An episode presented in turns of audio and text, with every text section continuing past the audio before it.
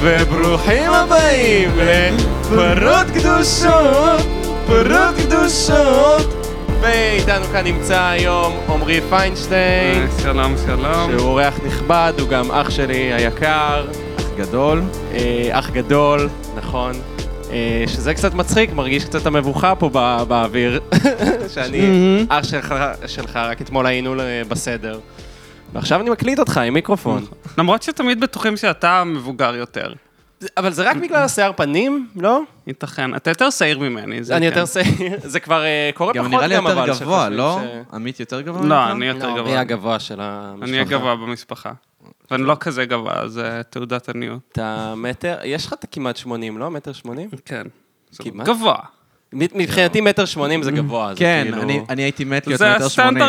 זה סטנדרט של ישראלים. נכון. אחרי זה אתה הולך באירופה ואתה כזה מסתכל למעלה על כולם. רגע, אבל אתה כן שמונים? יש לך את השמונים? אני חושב שכן. אני חושב שכן, זה אין לך את השמונים. כן, תלוי איך אני מסדר את השיער. ו... אז אנחנו הבאנו אותך לא רק כי אתה אח שלי, למי שלא יודע, סתם, יש לך... נפוטיזם. אתה אושיית, יש לך אוטיזם, סתם. יש לך עמוד שנקרא מה את חושבת שאת עושה. נכון. ואתה אושיית רשת. יש שיגידו.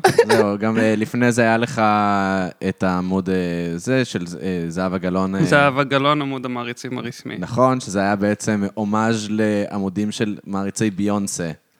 סוג של, זה באמת... כי זה היה, היה... אותם מים, זה, זה היה ממש כן, אותם מים. כן, זה היה כאילו לקחת את העניין הזה של הרצה לדיבות של פופ, ופשוט להפ... להפנות את זה לפוליטיקאית.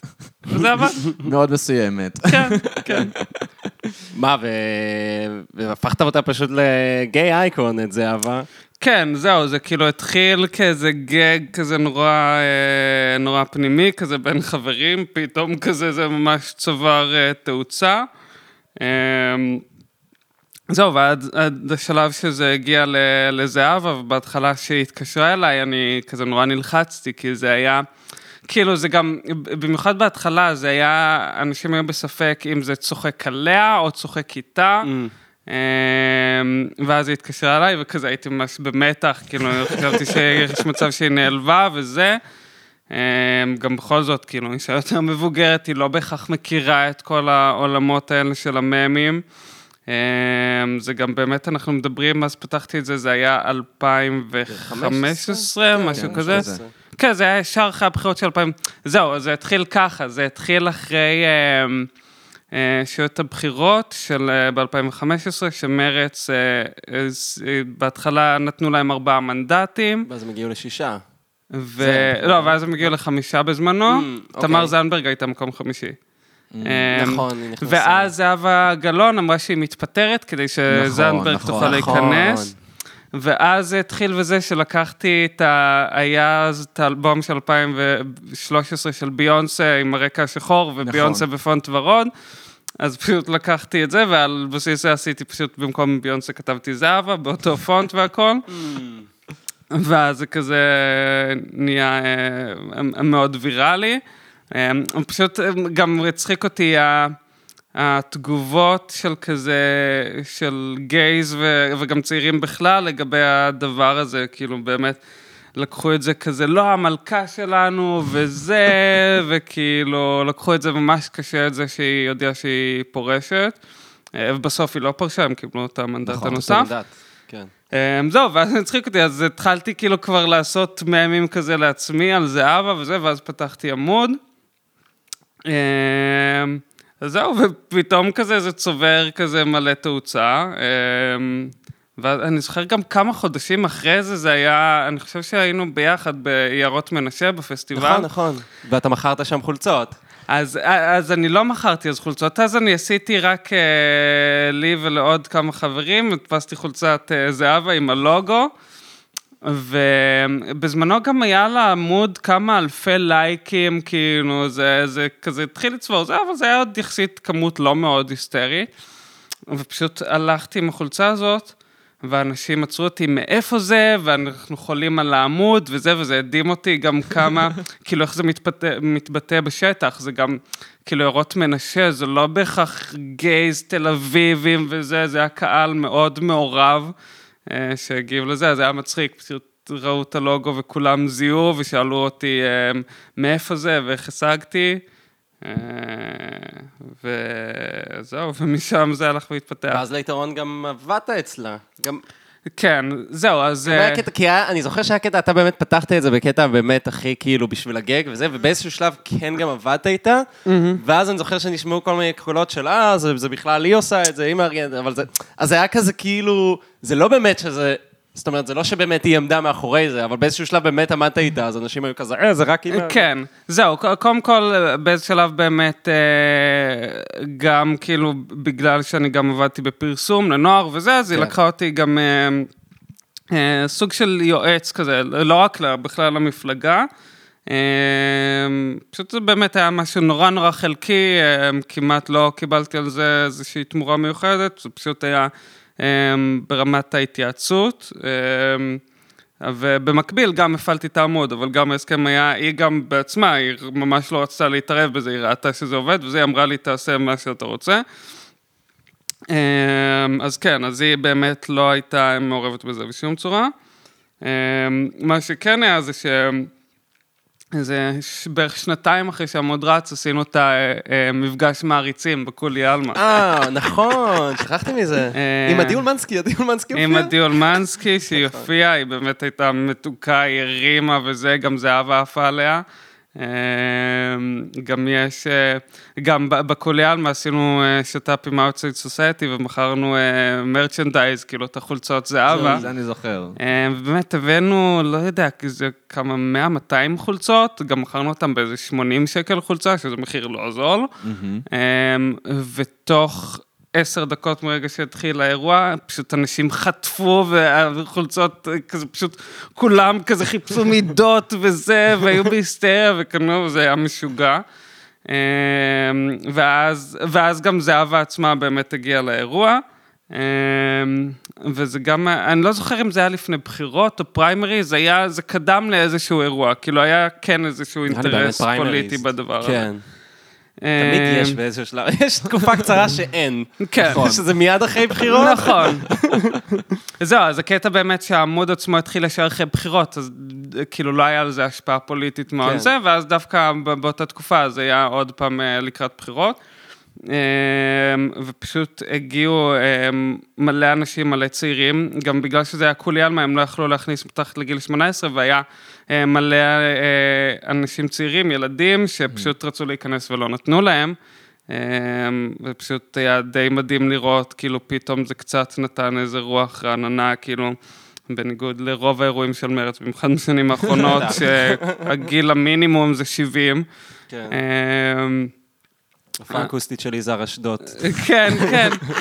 אז זהו, ואגב, אני חושב שבאמת הם פספסו את זה, כי באמת יש, במיוחד למפלגה הזאת, לאידיאולוגיה הזאת, זו אידיאולוגיה שמדברת הכי לצעירים וזה, והם פשוט תמיד מפספסים את זה. צריך רק לתת ההזדמנות וצעירים באים. גם הקהל שלהם הוא מאוד זקן, אני יודע, צחקנו על זה לא פעם אחת, שהנוער מרץ, הם פשוט זקנים, כאילו, אתה אמרת לי את זה גם נראה, שהם זקנים בגוף של ילדים, הם פשוט הילדים הכי זקנים שיש, שמנסים לעשות ממים וכל מיני דברים כאלה, וזה פשוט כזה, זה יוצא זקן. כן, כן. זהו, גם היה לך קטע שנראה לי אפילו, הכנסת את האהבה שלך לפוקמון בתוך הדבר הזה, אם זה אהבה או שאני טועה. היה איזה משהו, כן, זה הגיוני. כי זה גם משהו שמאוד ידוע לך, שאתה מאוד אוהב פוקמון. כן, זהו. הטופ שלוש דברים שכזה מאפיינים אותי, זה זהבה גלאון, פוקמון, בריטני ספירס. זה העולמות. אז ברגע, מה היה עם פוקמון? אני לא זוכר שהיה עם פוקמון משהו. לדעתי זה היה באיזשהו שלב שיצא פוקימון גו, ואז עשיתי איזשהו גג, לא זוכר בדיוק מה, אבל הגיוני ששילבתי את זה איכשהו, זה רק מתבקש. זהו, זה מה שמוביל לזה שאתה ממש ילד ניינטיז, ו... לא יודע, גם אנחנו ילדי ניינטיז, עמית, היה לך מין משהו, נושא להגיד על הניינטיז הזה, שעומד לי מאחורי הראש. לא, רציתי להגיד, קודם כל, סתם, מבחינת הבדלי הדורות, אתה, איזה דור אתה נחשב? זהו, אני לדעתי נחשב, זה כאילו נחשב מילניאל, אבל לדעתי אני כזה ממש על הגבול. אוקיי. כי אני נולדתי ב-תשעים ושש, אתה נולדת ב-תשעים ושלוש, ולדעתי בדרך כלל שמים את הגבול איפשהו שם באמת ב-תשעים וארבע. נכון, לדעתי זה באמת משהו כזה. וכן, באמת, יש, יש הבדל בזה. זאת אומרת, אני נולדתי ב-תשעים ושלוש, אז אני נגיד חוויתי את ה-תשעים, אבל חוויתי אותם כזה די בסוף כזה. זהו, חווית את הסוף. אז זיכרונות הראשונים שלכם ב-תשעים, אבל כמה כבר. למרות שזה מצחיק, כי אני כן הרגשתי שאתה הגייטווי שלי ל-תשעים תמיד. כן. כי קודם כל אתה תמיד היית הטכנולוג, זאת אומרת, היה לך כזה את המחשב הטוב בבית, והיית כזה... כאילו זו תקופה, נגיד, אתה יודע, של hang up, I'm on the internet, כאילו, ועוד דיסקטים, ודיסקמנים. לילדים שלא הבינו את ה-hang up, I'm on the internet, פעם האינטרנט עבד על הקו טלפון. ואז אם היית, אז אם היה שיחת טלפון, לא יכלו לגלוש באינטרנט. זה היה, תבחר, או להיות בטול במחשב, או להיות עם חברים. אני גם זוכר שהיה בזמנו...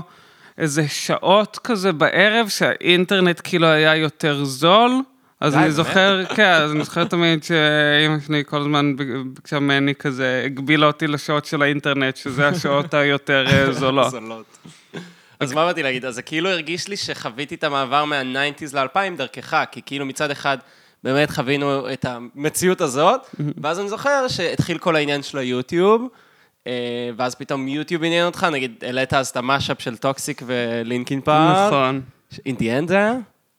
פיינט. פיינט. פיינט? כן. אז, ואז אני זוכר, כאילו, קיבלת על זה איזה מיליון צפיות, וזה היה בימי אלפיים ושש, אלפיים ושבע, כשיוטיוב היה כאילו ממש ממש חדש. מיליון צפיות אז זה היה כאילו, אז... הסרטון הכי נצפה היה, ביוטיוב היה מאה ועשרים מיליון צפיות, שזה היה Charlie Bit My Finger. נכון. זה הימים, אז מיליון צפיות זה כאילו, זה המון, זה משוגע, זה משוגע. זהו, גם בזמנו היה הרבה פחות העניין הזה של מוזיקה וקליפים ביוטיוב, זה לא היה כזה נפוץ, גם מבחינת האיכות ששידרו את זה וזה, זאת אומרת, זה לא היה נועד למוזיקה בכלל כמו היום. נכון. למרות שאני כן זוכר שנגיד, ב-אלפיים ושבע הייתי שומע ריאנה ביוטיוב. כן, זהו, זה התחיל זה, אבל היום זה כבר קורה הרבה יותר, כי גם... כמובן, מאז גם ויבו, אני חושב שוויבו באו וממש הכניסו את המוזיקה... ויבו זה אלפיים ותשע? ויבו זה אלפיים ותשע, אלפיים ועשר, נראה לי אלפיים ותשע. נכון, כן, כן, משהו כזה. זהו, אז לגבי ה-תשעים, תראה, אני באמת חוויתי, כאילו, אני גם לא פרופר ילד תשעים, זאת אומרת, אני כאילו סיימתי את ה-תשעים שהייתי בן שבע. אז כל הזיכרונות תשעים שלי, זה כזה באמת סוף ה-תשעים, תחילת שנות אלפיים, שזה באמת כל הדברים האלה שאנחנו מדברים, כל הפוקימון, בריטני ספירס וזה, זה דברים שהתחילו כזה, כזה תשעים ושמונה, תשעים ותשע. ו... וזהו, אני פשוט גם נולדתי, די נולדתי ישר למחשב, במיוחד זה, זה בדיוק השנים שגם מחשב נהיה ממש משהו שיש בכל בית. לי היה Windows תשעים וחמש, אני זוכר, שזה מה שזכור לי בתור ה-Windows הראשון, שהוא איכשהו דומה למה שאנחנו מכירים היום. כן. אבל כן, אני כאילו באמת ממש גדלתי להתחלה של הדבר הזה, של מחשבים ואינטרנט. זהו, וזה ממש כאילו... סתם, היית הרבה בבית, כאילו הרבה במחשב, וזה באמת כאילו ממש למדת את זה, כאילו זה... זה כאילו באיזשהו מקום זה היה החיים שלך, מקצעת את זה, ואז דרך זה גם מצאת כזה את ה... כאילו התפתחת עם זה לרשתות חברתיות. היום אני מרגיש שאתה מבין אינטרנט פשוט ברמה ממש גבוהה. כאילו, אם זה הרבה פעמים, דיברתי על זה עם יצחק כשהגעתי, שהרבה פעמים, נגיד אני בא לכתוב סטטוס, ויש לי איזה רעיון שמצחיק אותי, אני כותב אותו, ואז אני כזה, גם היה לי את הסטטוס האחרון, שגם יצחק אמר לי, תשמע, הבדיחה טובה, אבל לא ניסחת את זה טוב. ולפעמים אני קולט שאני... זה גם משהו שרציתי לשאול אותך, ואני אשאל את זה עכשיו, כמה זמן אתה יושב על ניסוח של סטטוס? כי לפעמים זה ממש מרגיש לי שכל מילה היא בקפידה, כל ניקוד הוא נכון, כאילו זה פאנצ'ים שעובדים פשוט בפייסבוק נגיד, אתה מבין מה אני אומר? כן. כן, זהו, לאורך הזמן באמת. זהו, אני אגיד לך, קודם כל העניין הזה של רשתות חברתיות לא... אצלי הפייסבוק התחיל בדיוק כשאני הייתי בתיכון. נכון. אז לי היה פייסבוק מכזה י"א וזה, אבל זה גם התקופה שזה ממש התחיל, שעוד לא לגמרי ידעו בכלל איך להשתמש בפייסבוק. זה כדי לשחק פארמוויל. כן, לשחק פארמוויל וכזה בוקר טוב, עושים כזה צ'ק אין בלנדבר, כפר סבא, לא יודע מה, אבל הכל כזה היה נורא מביך, אנשים לא ידעו איך להשתמש בזה. אז, בח... אז בשום שלב לא התייחסתי לזה כאיזה פלטפורמה בכלל של הומור ודברים mm-hmm. כאלה, כי לדברים האלה כמעט לא היו. ואז ב-אלפיים ושלוש עשרה התחלתי לעבוד במשרד פרסום כן. לנוער, ושם נחשפתי לדבר הזה. קודם כל היו שם, בגלל שזה היה משרד דיגיטל, אז היו תפקידים של מנהלי תוכן, מנהלי עמודי פייסבוק, שזה כאילו עדים אותי שזה, אני, אני לא ידעתי שזה עבודה בכלל. מקצוע, כן. מקבלים תלוש שכר. כן, אני הייתי דבר. בטוח שכזה, לא הבנתי שהם משקיעים כל כך הרבה מחשבה בפייסבוק, וזה, תמיד ראיתי פייסבוקים של מותגים, אז הייתי בטוח שיש איזה מישהו שם בחברה, שעושה את זה כזה בחרב, כזה תוך כן. כדי, ואז ראיתי באמת איך עובדים על זה, ויש את הסטודיו שמעצב את הפוסטים, ויש את אלה שכותבים, ויש את הסטודיו סופרוויזר, וזה עובר אישורים ולקוח, ומתכננים חודש לפני וזה, ואז כזה הבנתי יותר את המשמעות של זה, וגם זה אנשי פרסום, זה גם כל אותם אנשים שהתחילו להיות גם מה שנקרא אושיות פייסבוק הראשונות, כל הגיא גולדים למיניהם, יותם זמרי, וכל, שם התחיל גם העניין של הסטטוסים מצייצים, ואז נכנסתי אה, אה, לעולם הזה, ואז התחלתי לכתוב כאילו דברים שהם יותר הומוריסטיים, אה, בהתחלה זה היה כאילו נורא מביך, אבל אה, אה, מצד שני זה גם נורא מביך להסתכל על זה היום, אבל גם ההומור של אז, אה, הוא, הוא היה מאוד שונה, זאת אומרת כל הדברים שנראים לנו חרושים ואובייס היום, זה כבר כאילו זה היה נורא חדש. זהו, זה היה חדשני בשלב כלשהו. כן. מעניין אותי אם יש לך דוגמה, אם לא, אין לך בשלוף, אז זה בסדר, אבל... זהו, אני מנסה לחשוב. תחשוב נגיד על אנשים בינוניים וסבירים. נכון. כן, אנשים בינוניים וסבירים. נכון. סטטוסים מה-תשעים. זהו, סטטוסים מה-תשעים, זהו, אני זוכר שכאילו, היום אנחנו מסתכלים על דברים כאלה, אנחנו כזה, אוח, די, אני מכית אחר. זה יותר מדי אינטרנט. ב-אלפיים וארבע עשרה, אלפיים וחמש עשרה, אנשים בינוניים וסבירים, זה היה הדבר שהכי הצחיק אותי בעולם. כן, אז אני זוכר גם שם במשרד, נקראנו, זה גאוני וזה, גם אני זוכר היה באותה תקופת העניין הזה שפתחו עמודים לדברים של כזה, גם אני, כאילו, ואז משהו, מה זה היה, נגיד, גם אני חושב שצריכים להמציא מאפרה לבורקס, וזה היה עמוד, כאילו, שעושים אונליין. אני אגיד לך אפילו יותר מזה, לא מזמן נכנסתי לפייסבוק לראות, אגב, אולי זה, השיחה הזאת זה יולג'י לפייסבוק שמת רצח, אנחנו נדבר על זה, יש לי משהו להגיד על זה, אבל אני לא מזמן נכנסתי לראות כמה, למה עשיתי לייקים בפייסבוק, וזה, יש לי שם, תרשום, תרשום, כן, תרשום, תרשום, כשאתה מקרב אותי לפה שלך, אתה מדליק אותי, סיגריה, כאלה, מלא דברים כאלה. וואו, נכון, אני זוכר את הטמפלט הזה. וזה אלפיים ועשר, זה כאילו, זה תקופת הפארמוויל, אם כבר אנחנו מדברים על זה, זה היה כאילו, לעשות לייק לעמוד כזה, זה היה כמו לעשות לייק לבדיחה, כאילו. זהו, זה מצחיק, יש שם קבוצת פייסבוק, שנכנסתי אליה לא מזמן, שהיא... קוראים להם באנגלית, זה, זה, אנחנו מעמידים פנים שאנחנו בפייסבוק כן, של, של אלפיים ותשע עד אלפיים ושלוש עשרה. שנת, uh, שנת התשסת, התשסת עד התשעד. כן. ככה, כן, ככה קוראים לעמוד. אז זהו, אני שם בזה של האנגלית, והכל כזה הם מפרסמים כאילו ממים כזה של פעם, כל הרייג' קומיקס והטרול פייס, ודברים שזה נורא מביך לראות היום. שזה אגב, כל מה שמצחיק, אתה מדפדף, וכאילו, אתה פשוט צוחק מעצם ה... השימוש בקונספט הזה, עצם נכון. ב... כאילו, אתה, זה לא שהבדיחות מצחיקות אותך, אתה פשוט כזה, מה, זהו, השתמשו באינטרנט פעם. עכשיו, עמית הכיר לי את כל הדברים האלה, נכון. אני זוכר שעמית הכיר לי ממש את מים בייס וזה, ורייג' קומיקס, הוא היה מסתכל על רייג' קומיקס וצוחק, ואני הייתי מנסה לפענח, רגע, האם יש משמעות מאחורי כל פרצוף, או שזה סתם איך שהם נראים? כי עמית אמר לי, זה טרול פייס, זה יעני, זה... אז אמרתי, רגע, אבל יש כל כך הרבה פרצופים, אני לא... יש בדיחה מאחורי כל פרצוף, אני לא מבין את זה. ו- ולקח לי, לקח לי זמן להיכנס לחרא הזה עד ש... מרגיש לי שאימים זה כאילו...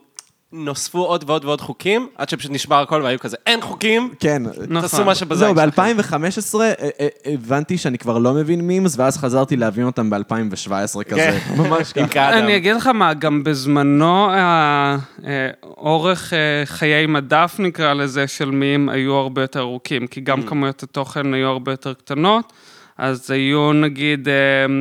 אז נגיד את הטמפלטים, היה את הסקסס בייבי, ואת הזה, וזה דברים שאנשים השתמשו בהם שוב ושוב, לאורך המון המון זמן, והיום, אתה יודע, כל הממים האלה, זה, זה לרוב כזה גלים נורא קטנים שבאים והולכים, כמו סתם לצורך העניין, הברני סנדרס, מה שהיה בהשפעה. עם המיטנס שלו, נכון. כן, אז היה ברור שזה מים ש-עשרים וארבע עד ארבעים ושמונה שעות וזהו, ואז הוא מת.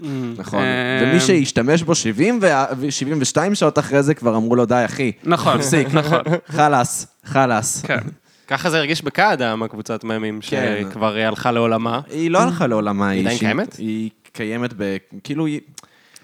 יש כבר יציאות אחרות. יש, יש. יש כבר כל כך הרבה עמודים וקבוצות על אותו זה, שזה כבר אין הצדקה במיוחד לקבוצה כזאת. כן, אבל דווקא אהבתי את קאדם. היה שם הומור קיצוני שאהבתי, וגם היו לי כמה בדיחות שם שקיבלו הרבה לייקים, וזה תמיד עשה נעים. תמיד עשה נעים לקבל לייקים. אוח, זה כמו חמה ללב. חמה טבעונית, סליחה, אתם טבעונים. אבל טיקטוק לא נכנסת לטיקטוק, שזה... זהו, האמת שעם טיקטוק יש לי משבר. כאילו, אני זוכר, קודם כל אני זוכר עוד שזה התחיל לי לראשונה בעניין הסנאפצ'אט. אני זוכר שזה היה עוד שעבדתי במשרד פרסום, ופתאום התחיל לדעתי... כן, התחיל הסנאפצ'אט, והתחילו הדיבורים על סנאפצ'אט. ושם למעשה התחילו הסטוריז, סטוריז במקור הגיעו מסנאפצ'אט. אה, באמת? כן, כן. אוקיי, קול. הסטוריז באינסטגרם זה פשוט היה, הם העתיקו מסנאפצ'אט, ובסוף זה גם מה שהצליח להשמיד את הסנאפצ'אט. ממש העתיקו מהם את הקונספט הזה של סטוריז, וסנאפצ'אט נמחקו. אז אני זוכר שאני גם ניסיתי להוריד סנאפצ'אט וזה, ופתחתי זה, ופשוט לא הבנתי איך משתמשים באפליקציה. אני כאילו, ואני ראיתי כאילו אנשים צעירים, וגם בזמנו, אתה יודע, אני הייתי בין עשרים ואחת, עשרים ושתיים אולי, ואני רואה אנשים, בני נוער כזה, בני ארבע עשרה, חמש עשרה, הם פתחים, הם טקטקים, הם כאילו נורא ברור להם מה עושים, ואני לא מבין כאילו מה, איך זה עובד. ואמרתי, וואו, אני ההורים שלי. אני גם זוכר שעוד באינסטגרם, אני זוכר שהתחיל האינסטגרם, אני לא הבנתי שזה רשת חברתית. נכון, אני זוכר שהשתמשת בזה, אתה הכרת לי את אינסטגרם, שזה גם, אגב, תמיד הכרת לי את הדברים ראשון, אינסטגרם פשוט היית משתמש בזה לפילטרים. כן, ואז פשוט הייתי משתמש בפילטרים, וגם לאף אחד לא היה אינסטגרם, כאילו זאת לא היה כזה עניין אז, ואז פתאום קיבלתי התראה של כזה מישהו עשה לי לייק על תמונה. אני כזה, מה עושים פה לייקים? איך, איך הם ראו את התמונה? וכאילו, וואו, מדברים על זה, היום זה באמת נשמע כל כך ארכאי, אבל כן. זה כל כך לא מזמן. אז, אז גם זה, זה מה שהיה לי בסנאפצ'אט, ואז שאינסטגרם חיס, חיסלו את סנאפצ'אט, אז נורא הוקע לי, כזה, כי אינסטגרם הבנתי. כן. וגם לאט לאט הצלחתי להבין את הסטוריז באינסטגרם, זה גם לקח לי קצת, אבל לאט לאט הבנתי. ואז טיק טוק, אז יצא לי לפתוח כמה פעמים, אני כן משתמש בזה כדי לצרוך תוכן, אבל כדי ליצור תוכן זה נראה לי כל כך עבוד, הרבה עבודה, כל כך מסובך. אתה אמרת קודם לגבי העניין של כמה אני משקיע על סטטוס פייסבוק. נכון.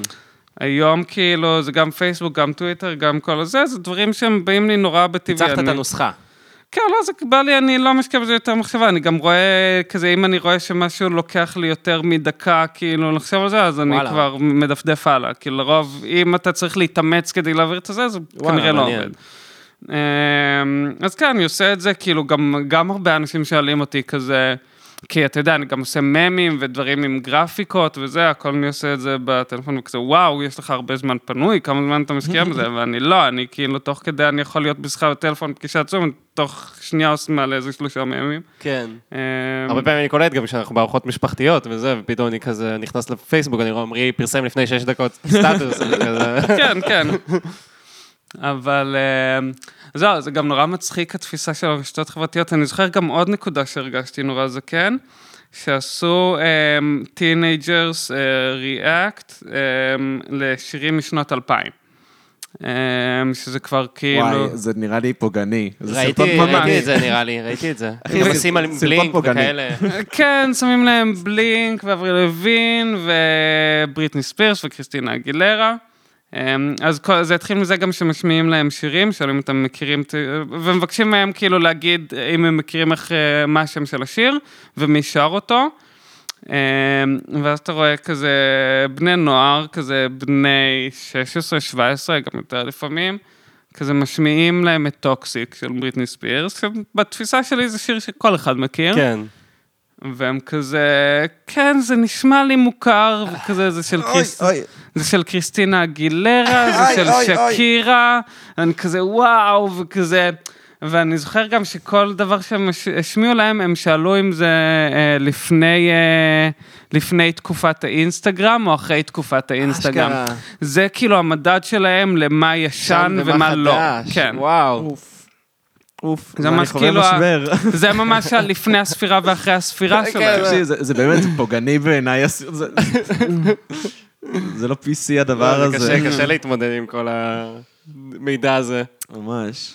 זהו, ואתה יודע, אני רואה היום בטיקטוק, אנשים צעירים, הרמה, קודם כל בטיקטוק באמת אפשר לערוך וידאו בצורה מאוד מאוד מורכבת ומאוד מקצועית. ו... ואני רואה כאילו ילדים עושים את זה ב... ב... בשנייה כאילו, הם עושים את זה בצורה סופר אינטואיטיבית, ו... ו... וזה משוגע בעיניי. זה הזוי מה קורה שם. קודם כל, בפרק האחרון ראינו את שחר, שחר, שחר לוי, לוי, שהיא טיקטוקרית. היא טיקטוקרית, ואמרתי, מה שדיברנו על הפלטפורמה, ואז יצחק אמר משהו שאני לא מבין את הפלטפורמה, אמרת עליי, נכון. נראה לי שאני לא מבין את הפלטפורמה, והייתה, גם אני לא. עכשיו היא טיקטוקרית, כאילו, אתה יודע, היא יחסית מצליחה. כן, יחסית מצליחה, כל הזמן בפורי, אמרה, אני לא מבינה את הפלטפורמה, אני משתמשת בזה איך שאני משתמשת, אבל כן, הפלטפורמה הזאת מסובכת. עכשיו, אני נזכר, באנו כשהיינו בתיכון, ודיברנו על זה גם, היה תקופת הוויין, ויין פשוט בא לנו נורא בקלות, הבנו את זה בשנייה. אתה יודע שזה מוזר, אני לא הבנתי את הוויין, ואני ראיתי אותך ואת חברים שלנו משתמשים בוויין, קודם כל התמלאתי בקינה, כי הייתי כל כך גרוע בזה לעומתכם, לא יודע, אני הייתי עושה סרטונים של אוזניות מזיינות אחת השנייה, דברים כאלה, זה היה נראה לי כאילו, אוקיי, יש לי שבע שניות, איך עושים? הקדמת את הטיקטוק, נראה לי. גם הוויין, אגב, עלה נורא מהר וירד נורא מהר, כי גם בזמנו האינסטגרם השמידו את ויין. נכון. בעצם העניין זה של וידאוים באינסטגרם, זה שאפשר לעלות וידאו ולא תמונה, התחיל כתשובה לוויין. כן. איזה בני זונות פייסבוק, יו. למרות שזה מצחיק, כי הנה, בסוף של דבר לטיקטוק יש מקום ממש ענק, וזה לא כזה שונה. פשוט יש יותר פונקציות. לא, טיקטוק מאוד שונה, קודם כל באמת ברמת הפיצ'רים שזה נותן לך. וגם בחוויית המשתמש. נכון. חוויית המשתמש זה מה ששייך לטיקטוק לעומת דברים אחרים. ויין היה נראה כמו אינסטגרם. נכון. ויין היה נראה בדיוק כמו אינסטגרם. טיקטוק, הוא אומר לך... יש לך ערוץ כזה. כן. זהו, עכשיו גם אינסטגרם is coming for טיקטוק, עם אינסטגרם רילס. אבל רילס... זה עוד לא שם, אבל... זה לא יהיה שם גם. אולי אני טועה, אבל... זהו, אפשר לדעת, אבל כן, יהיה להם קשה להוריד את טיקטוק. טיקטוק זה כבר... זה כבר משהו אחר, זה לא מה שאפשר להכניס לאינסטגרם. זה ממש מעצמה. זה כמו שפייסבוק כבר מת, למשל, דיברנו על זה לפני שהתחלנו להקליט, אני ועמית, שפייסבוק נותן לך נוטיפיקציות, או כבר אין לו נוטיפיקציות לתת לך, אז הוא כזה דור מושכל הגיב לפוסט בוויינט, וזה כזה, לא הגבתי לפוסט הזה בוויינט, אני אוהב את דור מושכל, אבל כאילו, לא, ואתה גם בקטע של מה אתה בא לספיילר לי את הפיד, אני נכנס לפייסבוק רק כדי שאני אגלגל את זה, אז מה אתה עושה? אתה אומר לי מה אני עומד לפגוש בפיד שלי, אתה רק הורס לי את כל החוויה, כאילו. כן. זהו, העניין שפייסבוק בארץ הוא קצת... כמו מה שטוויטר הוא בארצות הברית. לא, טוויטר לא מצליח בארצות הברית? לא, מצליח. טוויטר מאוד מצליח, אבל כאילו בארץ משתמשים בפייסבוק, כזה בשביל פוסטים מצחיקים, וזה שזה משתמשים בעיקר בטוויטר. וטוויטר בארצות הברית הוא עדיין גם סופר רלוונטי לכולם, אבל איכשהו פייסבוק דווקא צריך להישאר די, לתפוס עדיין די חזק בארץ. בארץ, זהו, כן. האמת היא שטוויטר בארץ זה המקום הכי טוקסיק שיש. אם בא לי כזה, לא יודע, להרגיש רע ולהתעצבן, אני נכנס לטוויטר ואני רואה... תראה, אני לאחרונה נכנסתי לטוויטר בשנתיים שלוש האחרונות בערך. שאגב זה התחיל מזהבה, היא אמרה לי, תקשיב, אתה חייב להיכנס לטוויטר, ממש כיף שם, ואתה תאהוב על זה, וזה, ואמרתי לה, זהבה, אני לא מבין את זה, והיא אמרה לי, תנסה, אתה תוך שנייה תיכנס. וזהו, והאמת שתכלס מה שקורה עד היום, אני פשוט די עושה copy-paste מהפייסבוק, והאמת שמה שמעניין זה לראות מה הדברים שעובדים יותר בפייסבוק ומה יותר בטוויטר. או, מעניין. אז בטוויטר קודם כל באמת עובדים הדברים יותר פוליטיים, בסופו של דבר טוויטר בארץ זה מאוד כזה ברנג'אי של אנשי פרסום, פוליטיקה, תקשורת, בעיניי אגב זה אחלה מקום למינגלינג, כזה פתאום אתה מתקשר נורא בקלות עם אנשים כזה מאוד בכירים בתעשיות שונות,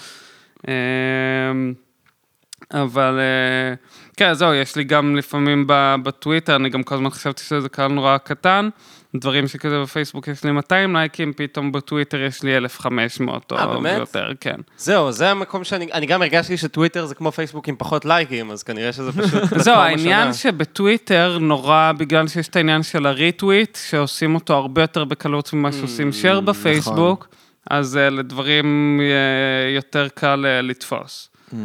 אבל גם בטוויטר הקטע שזה נורא בגלל שהתוכן בא והולך נורא מהר, אז יש לך באמת איזה חצי שעה, שעה של לראות אם הציוץ תפס, ואם הוא לא, אז כאילו זה כבר הלך. כן. וחיי מדף של משהו שתפס, כמה זמן זה? לרוב לא הרבה, לרוב זה עניין של יום-יומיים, כי אם לא עם משהו כזה סופר ויראלי. יום-יומיים זה הרבה יחסית, כאילו זה לא כזה הרבה. משהו שתפס. לא, אוקיי, אם זה תפס ברמה כאילו ממש קיצונית לרוב, אבל זה באמת חיי מדף של יום, שזה אגב גם די נכון לפייסבוק, למרות שמדי פעם יש לי כזה כל מיני פוסטים בפייסבוק שקפצו לאיזה מישהו בממורי, ואז שתף עוד פעם, ואז פתאום יש גל שני, שנקרא שמיני אפילו. נגיד, לטיקטוק יש חיי מדף מאוד ארוכים, אני מקבל נוטיפיקציות על טיקטוקים שלי כל הזמן. וואלה. כן. זהו, אני חושב גם מה שאני שם לב, תקנתי אם אני טועה, אבל טיקטוק פחות שם משמעות לסדר כרונולוגי ולתאריכים. נכון, חד משמעית. אה, וואלה. הוא שם משמעות רק לטראפיק. כן. נכון, האמת שהיה לי קטע ששלחתי לך כל מיני טיקטוקים והיית כזה, וזה רק קפץ לי, ואז היית כזה, אחי, זה ישן רצח. כן, זה ישן רצח. כן, לא, גם לרוב אני זוכר אפילו ניסיתי לראות סתם טיקטוק תאריך מתי אלה, נורא היה קשה למצוא את זה, מתי העלו בכלל את הטיקטוק הזה. הם שמים את זה, ממש לא שמים את זה. צריך להיכנס כאילו לעמוד של הבחור, ולפעמים כזה... כן, כן, זהו, פשוט מראש זה פחות הפונקציה של מתי זה עלה. אפשר לשאול אותך משהו? זה... סתם, אני עושה את זה רפי רשב, אפשר לשאול אותך משהו? כן, סבבה. לא, אני גם מתקיף, אפשר לשאול? כן, אפשר. בשביל זה אתה פה. לא, סתם, פרנו זה קצת שהתחלת לעבוד אצל טינק בגיל תשע עשרה, עכשיו, סתם מבחינתי, אני הייתי מה בן שש עשרה, וזה היה נראה לי נורא, כאילו, לא התגייסת לצבא, הלכת וישר עבדת במשרד של גדולים. ולי זה היה נראה כאילו, אוקיי, זה מה שעושים כשאתה מגיע לגיל הזה, אתה פשוט הולך ומוצא adult career with adult money. ולא, ואז רק, אתה יודע, עם הזמן גם הבנתי כמה שזה באמת בגיל נורא צעיר, בגיל תשע עשרה כבר ממש עברת לתל אביב, היה לך רכב בהתחלה, גם אני אזכיר לך את זה. והתחלת לעבוד בטינק, שזה כזה החברה של יניב ויצמן, שהוא כזה האקס המיתולוגי של עברי לידר, וזו חברה כזאת זה. מייסד של איגי, אגב, יש לציין. מה זה? מייסד של איגי. המייסד של איגי. אה, וואלה. שכחתי מה התואר שלו. כן, כן. ידעתי שזה לא רק אקס של עברי לידר. כן, יותר משמעותי. לא, אז אני רוצה לשאול אותך סתם, כאילו... בגיל תשע עשרה, מכזה, מאלפים לשגעת כזה לתל אביב, די לבד. כן. כאילו, איך הייתה החוויה לאכול לתל אביב, כאילו ככה? זה היה שוק. קודם כל, באמת, פתאום מצאתי את עצמי בסביבה של, אני הייתי הרבה יותר צעיר מכולם בפער, כאילו mm-hmm. כולם היו, גיל הממוצע היה שלושים, שלושים פלוס אפילו. במשרד? כן. Mm-hmm. ו- ואני הגעתי, הייתי כזה נורא שוקיסט, אני גם לא... בכלל לא הכרתי את, את תל אביב, לא הכרתי את התחום הזה בכלל, אני אפילו, אני זוכר גם שהגעתי לטינק, אני לא הבנתי עד הסוף מה זה טינק, לא ידעתי מה זה משרד פרסום בכלל. וואלה. אני פשוט שלחתי, אמרו לכם מחפשים מעצב גרפי וזה, שלחתי כבודות, שאלו אותי שאלות וזה, אבל גם קצת התביישתי וזה, ולא ש... בשום שלב, לא, עד שהתחלתי לעבוד שם, לא הגעתי לשאלה של מה זה המקום הזה, מה אתם עושים פה? אני זוכר גם שחיפשתי, כאילו חיפשתי בגוגל, אז עוד לא היה להם אתר רשמים שלהם, אבל היה להם את הטינק מגזין, שהם כזה עשו מגזין נוער כזה אינטרנטים שלהם. אז אני חשבתי שזה עבודה. כאילו זה איזשהו מגזין, ומחפשים איזה מעצב גרפי לזה. זה משהו ממש קטן, כאילו אינטרנטי. כן, אתה יודע, אני גם אמרתי לך, עד שהגעתי, עד שבאמת התחלתי את העבודה, שם לא הבנתי גם שלנהל עמודי פייסבוק זה עבודה בכלל. אז אני פשוט הגעתי, אתה יודע, עשיתי מה שאמרו לי. ואני חושב שזה היה קצת שוק. בעיקר התפיסה... אני זוכר משהו שדיברו על, על, על קסטו, הכנות בגדים. אוקיי. ואז העלו את זה וזה היה, ואז כאילו כולם היו כזה, כאילו ממש צוחקו על זה בקטע סלבר, איזה מקום פח וזה. ואני מבחינתי לא ידעתי את זה, זאת אומרת, מבחינתי זה היה הכנות בגדים לגיטימית, עם בגדים סבבה.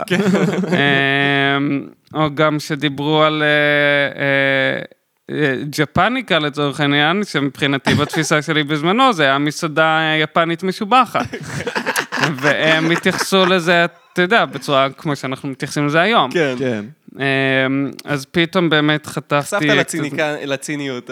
כן, גם מבחינתי, נגיד, לנדבר, זה היה סופר תל אביבי ואיפסטרי, כי זה היה כזה בעיקר סניפים היום תל אביב, זה הייתי בטוח שזה מה שקורה. ואז, ואז בעיקר, קודם כל גם אני הייתי אה, נורא שוקיסט, גם הייתי עם קצת אה, טראומות אה, צבא שהספקתי לצבור בזמן המאוד קצר. כן. אה, וגם אה, בזמנו זה גם עוד היה לי אה, בתור ילד, היה, היו לי חרדות חברתיות מאוד מאוד גדולות, אה, אז בעיקר במיוחד שהגעתי למקום שאני לא מכיר, אז אני זוכר שגם אה, כזה די צחקו עליי, לרוב צחקו בדיעבד, לא, לא מול הפנים, אבל זה שאני הייתי ממש אה, כמו אילם בשנה הראשונה בביתי. כן. וואלה, את זה לא שמעתי. אה, היה לי, קודם כל הייתי נורא אה, מבוהל, אה, גם באמת שהיה לי, היה לי הרבה מאוד קשיים חברתיים, אז הם היו הרבה יותר גדולים, שזה היו אנשים שהם גם הרבה יותר מבוגרים ממני, גם אה, הרבה יותר אה, שונים ממני, אז בעיקר מה שהיה, שבכל השנה היא, אני כזה ישבתי וספגתי, כזה, זה היה כזה teach me your ways, וכזה... observer כזה. בדיוק.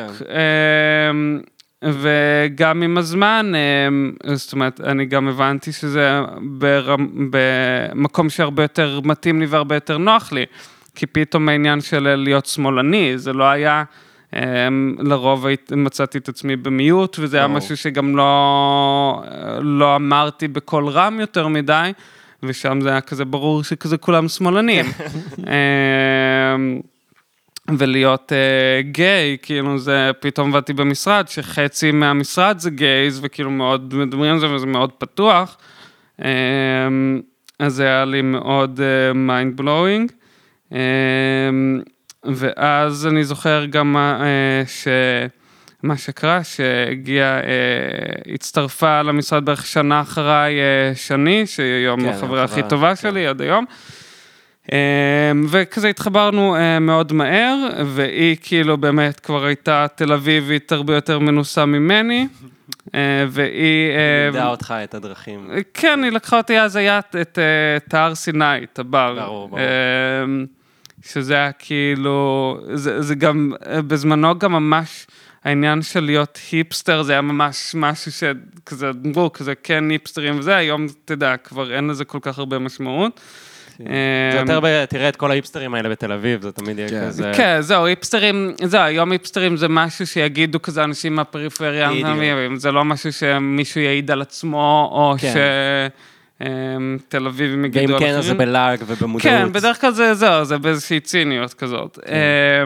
אז אני זוכר שלקחה אותי, אמרה לי, זה כזה בר של היפסטרים, וזה אתה תאהב, והגעתי, ואני זוכר גם שזה היה לי קצת שוק, אבל פתאום הבנתי שהרבה יותר נעים לי, כי לפני זה, קודם כל היו לי או חבורות של חברים כזה מהתיכון, שהם כזה כל הכפר סבאים וזה, וזה היה כזה לצאת לברים ומועדונים כזה באזור השרון וזה, וזה היה כאילו, אף פעם לא עד הסוף התחברתי לזה, עם הזמן זה כזה היה, נהיה לי כזה יותר סבבה, כי כבר התרגלתי, וזה היה, והלכתי עם חברים, אבל אתה יודע, זה אף פעם לא מקום שהרגשתי בו מאוד בנוח, תמיד הרגשתי מאוד שונה, גם בגלל שאני גיי, וגם בגלל שכל הסגנון שלי קצת היה שונה, וזהו, ואז פתאום מצאתי את המקומות בעיר שהרגשתי בהם הרבה יותר בנוח. אני זוכר גם שהעברתי את ה... כאילו מאוד ניסיתי להשתלב בקטע גם שלימדתי את עצמי לשמוע מוזיקה שאנשים בעיר שומעים. אוקיי. כמו מה? זאת אומרת, אני, אני נגיד באמת, כל מה שאני הכרתי עד אותה נקודה, זה היה פופ. שמעתי בריטני ולינקין פארק ואמינם לפעמים, וזה היה כזה בעולמות האלה. ואני מבחינתי גם בתפיסה שלי, מה שהמיינסטרים ולהיט, זה, זה היה נחשב מוזיקה טובה. הכי טוב, כן. תמיד הראית לי בילבורדים וזה, זה תמיד היה כזה, הייתה ממש... כן. ואז פתאום אני זוכר, דיברו להקות כמו Tame Impala ואלג'יי, שאתה יודע, גם היום זה לא נחשב איזה שיא הנישה, אבל אתה יודע, מבחינתי זה היה כאילו, גם דיברו על הלהקות האלה בצורה כאילו נורא obvious, ואני כאילו לא שמעתי עליהם בכלל, ואז מצאתי את עצמי מה שומע מוזיקה, כל פעם ששמעתי מישהו זורק איזה שם של אמן, וזה כזה רשמתי לעצמי בראש, ושמעתי אחר כך. ואז לאט לאט גם נכנסתי כזה למקומות כמו פיץ' פורק וזה, כל מיני מקומות ששמעתי, כדי לצרוך עוד סוגים של מוזיקה. מצחיק, מרגיש לי שכל המעבר הזה היה שם בין אלפיים ושלוש עשרה ל-אלפיים וארבע עשרה. נכון, מרגיש לי כאילו... אפילו עד אלפיים וחמש עשרה. מה, למה אתה מתכוון? המעבר, לא, המעבר כאילו... כאילו לאינדי, כל המעבר הזה לכאילו... אינדי מגניב יותר. באופן כללי? או... באופן כללי, שנכנסנו לכל העשור, שכאילו, אתה אומר אלג'יי, ו... נכון. אני אכניס גם את uh, Imagine Dragons, אבל Imagine Dragons זה כזה לא, להקה לא. ש... אני מכניס אותם זה כי זה... זה אף פעם לא היה, אבל... זה אף פעם לא היה אינדי. לא, אבל אני מרגיש... בוא נגיד ככה, אתה רואה פרסומות של חברות אופנה, אתה פתאום תשמע איזה להקת אינדי, ואתה לא תשמע את השיר פופ ששמעת לפני כמה שנים באותה כן, פרסומת של חברת אופנה. אתה מבין מה אני אומר? כן, כן, כן. כאילו, תמיד כשאני חושב על פרסומות אופנה מה, מה, משנות ה-עשרים, אני מדמיין כזה, איזה, לא יודע, ממפרד אנד סאן, כזה צילום שיש בו מלא שמש. נכון. ו... גם זאת, גם בזמנו זה, המקום גם תקופת סאונד קלאוד וזה, שהיה נורא אה, ביג, שהיה מאוד, אה, הבדל מאוד גדול בין האינדי ללא אינדי, כאילו, היה, הבדל היה נורא ברור, של, של צורך העניין היום הוא מאוד לא ברור. נכון. אה, אתה יודע, יש לך שיר שמגיע מסאונד קלאוד למקום ראשון בבילבורד, כאילו, All Town Road לצורך כן. העניין, זה שיר שהתחיל כטרק כזה אינדי, הכי אה, אינדי לא בעולם. זה, כן, זה שיט די איי וואי רצח, או אפילו, אתה יודע, אפילו ניקח את בילי אייליש, כן. שכאילו, בילי אייליש היא אינדי mm-hmm. עד הסוף, כאילו... לא, אבל הנה, לצורך העניין, All Town Road התחיל מאיזה טרק כזה של דקה, שהוא עלה על הסאונד קלאוד שלו, ואז זה נהיה פופולרי, ואז הפכו את זה לשיר מלא, ואז מפה לשם זה הפך להיות השיר שהיה מקום ראשון בבילבורד. הכי הרבה זמן נראה לי גם, נראה לי הוא הדיח את מייקל ג'קסון או משהו. בדיוק, אז פתאום שזה מה שקורה היום במוזיקה, אתה כזה אומר, אוקיי, מה אינדי ומה לא, כאילו איפה זה, איפה הגבול עובר. כן. לא, זה, זה קטע. יכול להיות שזה עניין של סאונד, אני לא יודע, כי, שוב, בילי אייליש, כאילו, היא עושה את זה עם אח שלה בחדר, שזה ב... נכון. אפילו בדרום פופ, אתה יודע, שזה פתאום הפך לדבר לגיטימי, צ'רלי אקס אי אקס.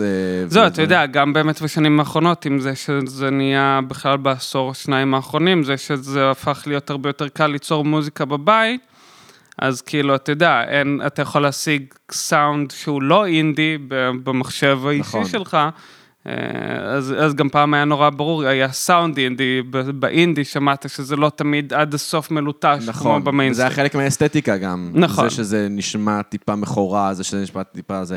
ראיתי שסקרילקס למשל, שהוא קיבל את הגרמי שלו על Scary Monsters and Nice Sprites, אז הוא, הוא אמר, עשיתי את הטרק הזה באיזה בייסמנט מסריח, mm-hmm. כאילו עם עוד כמה אנשים שישנו שם ב-אל איי, mm-hmm.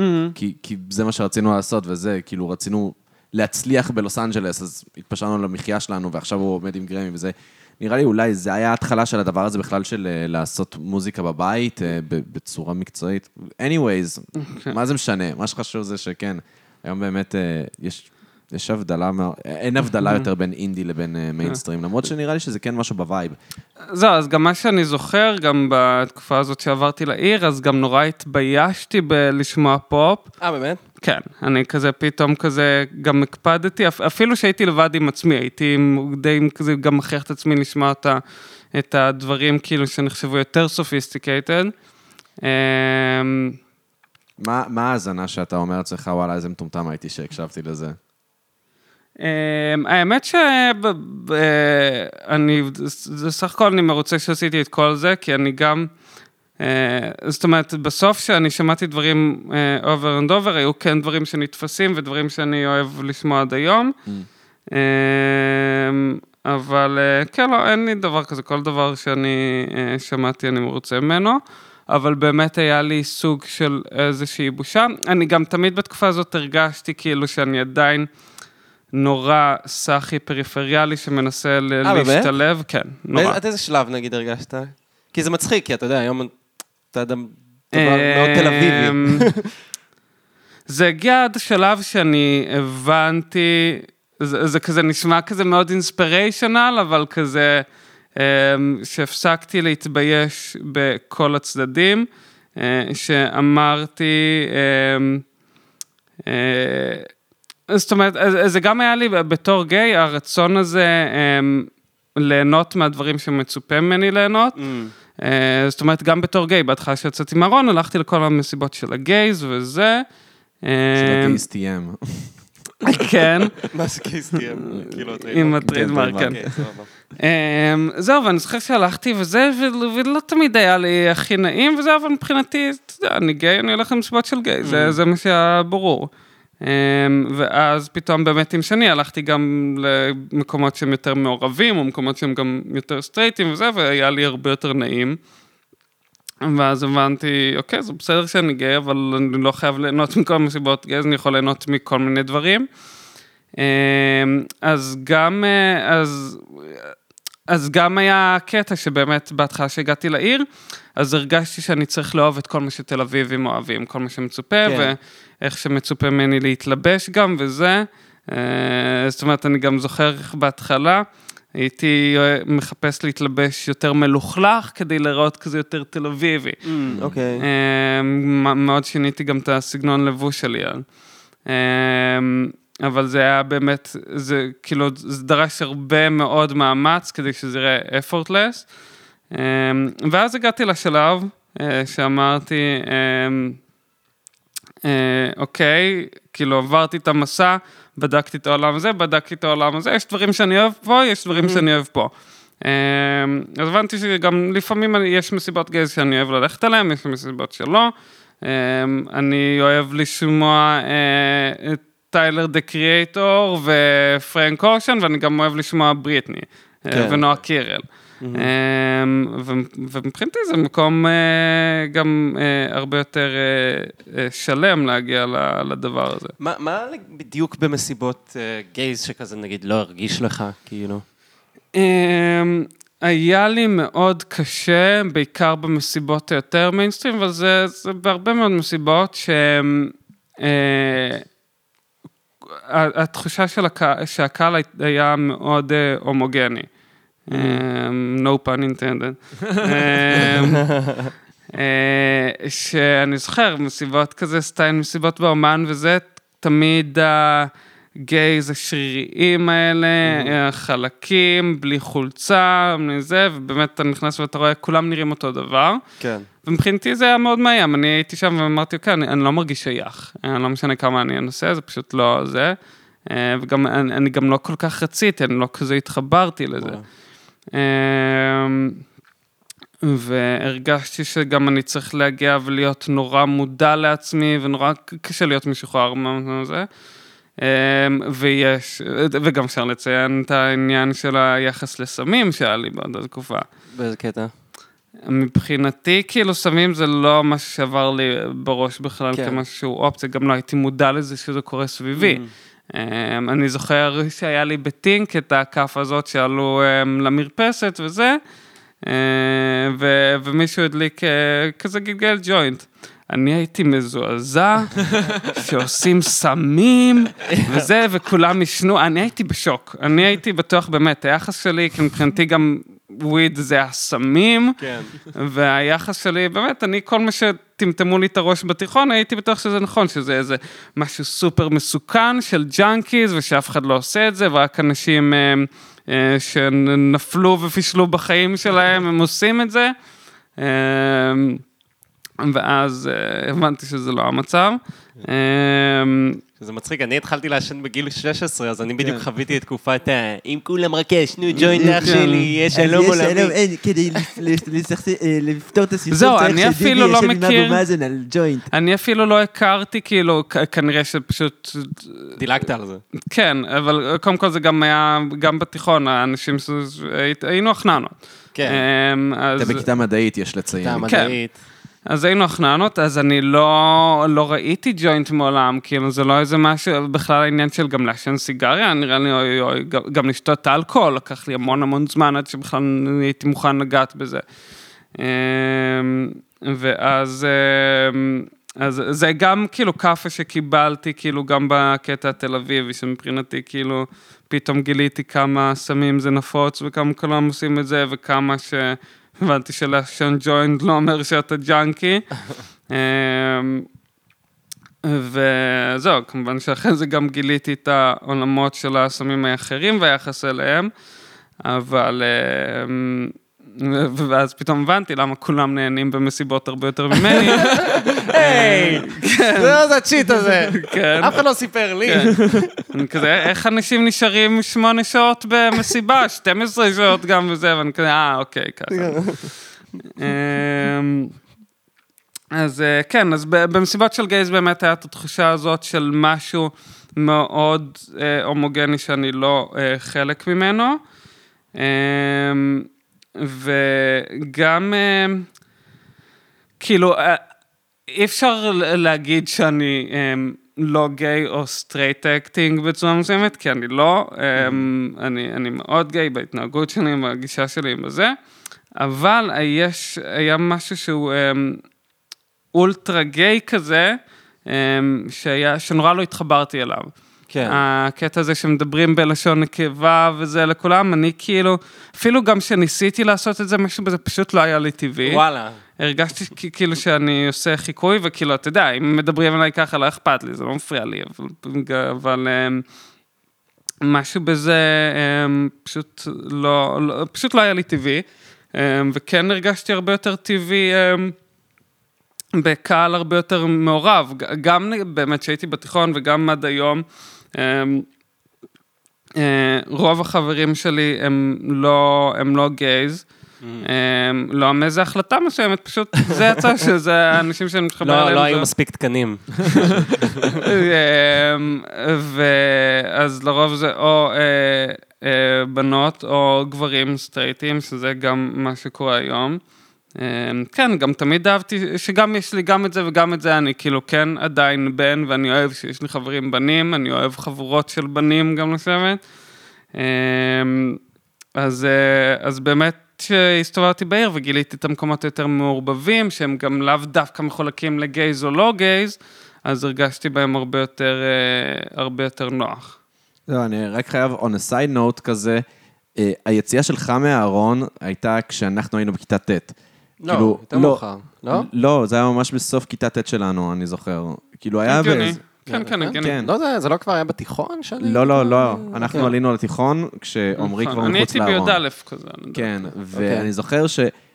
כשאני ועמית התחלנו להיות חברים, אז תמיד כזה, ידענו שאתה גיי, כאילו זה היה, התייחסנו לזה, כן, עמית היה אומר, כן, יש לי אח גיי, הוא עדיין לא יצא מהארון, אבל יש לי אח גיי, ואני זוכר שבסוף, כשבאמת יוצאת מהארון, אז עמית אמר לי את זה, וזה ממש ריגש אותי, לא יודע, זה היה ממש אינספיריישנל בשבילי, אני אומר לך את זה כאילו בדיעבד, לפעמים זה עולה לי כזה, שאני אומר, בוא נע, זה היה ממש נקודה בחיים שלי, שאמרתי, בונה, זה, זה, זה מגניב ש, ש, שהוא יצא מהארון, שהוא כאילו, זה, כי מבחינתי, אני, אנחנו, אני באתי מעולם דתי, ו, ואנחנו אה, היינו נורא advocate for gay rights בחטיבה, זה היה כאילו, זה היה thing שלנו. ו- ו- אבל לא הכרנו הומואים, כי היינו בחטיבה, ואז פתאום הכרנו גם גיי בחיים אמיתי, זה היה בשבילי, בואו, הדבר הזה קורה, וזה היה מה זה אינספיריישנל בשבילי, אני חייב לומר, היציאה שלך מהארון הייתה ממש רגע של כזה, you can take your life in your own hands כזה, וזה בסדר, לא יקרה, אף אחד לא ימות מזה. זהו, זה באמת היה מצחיק, שהתהליך שאני עברתי בתיכון, זה ש...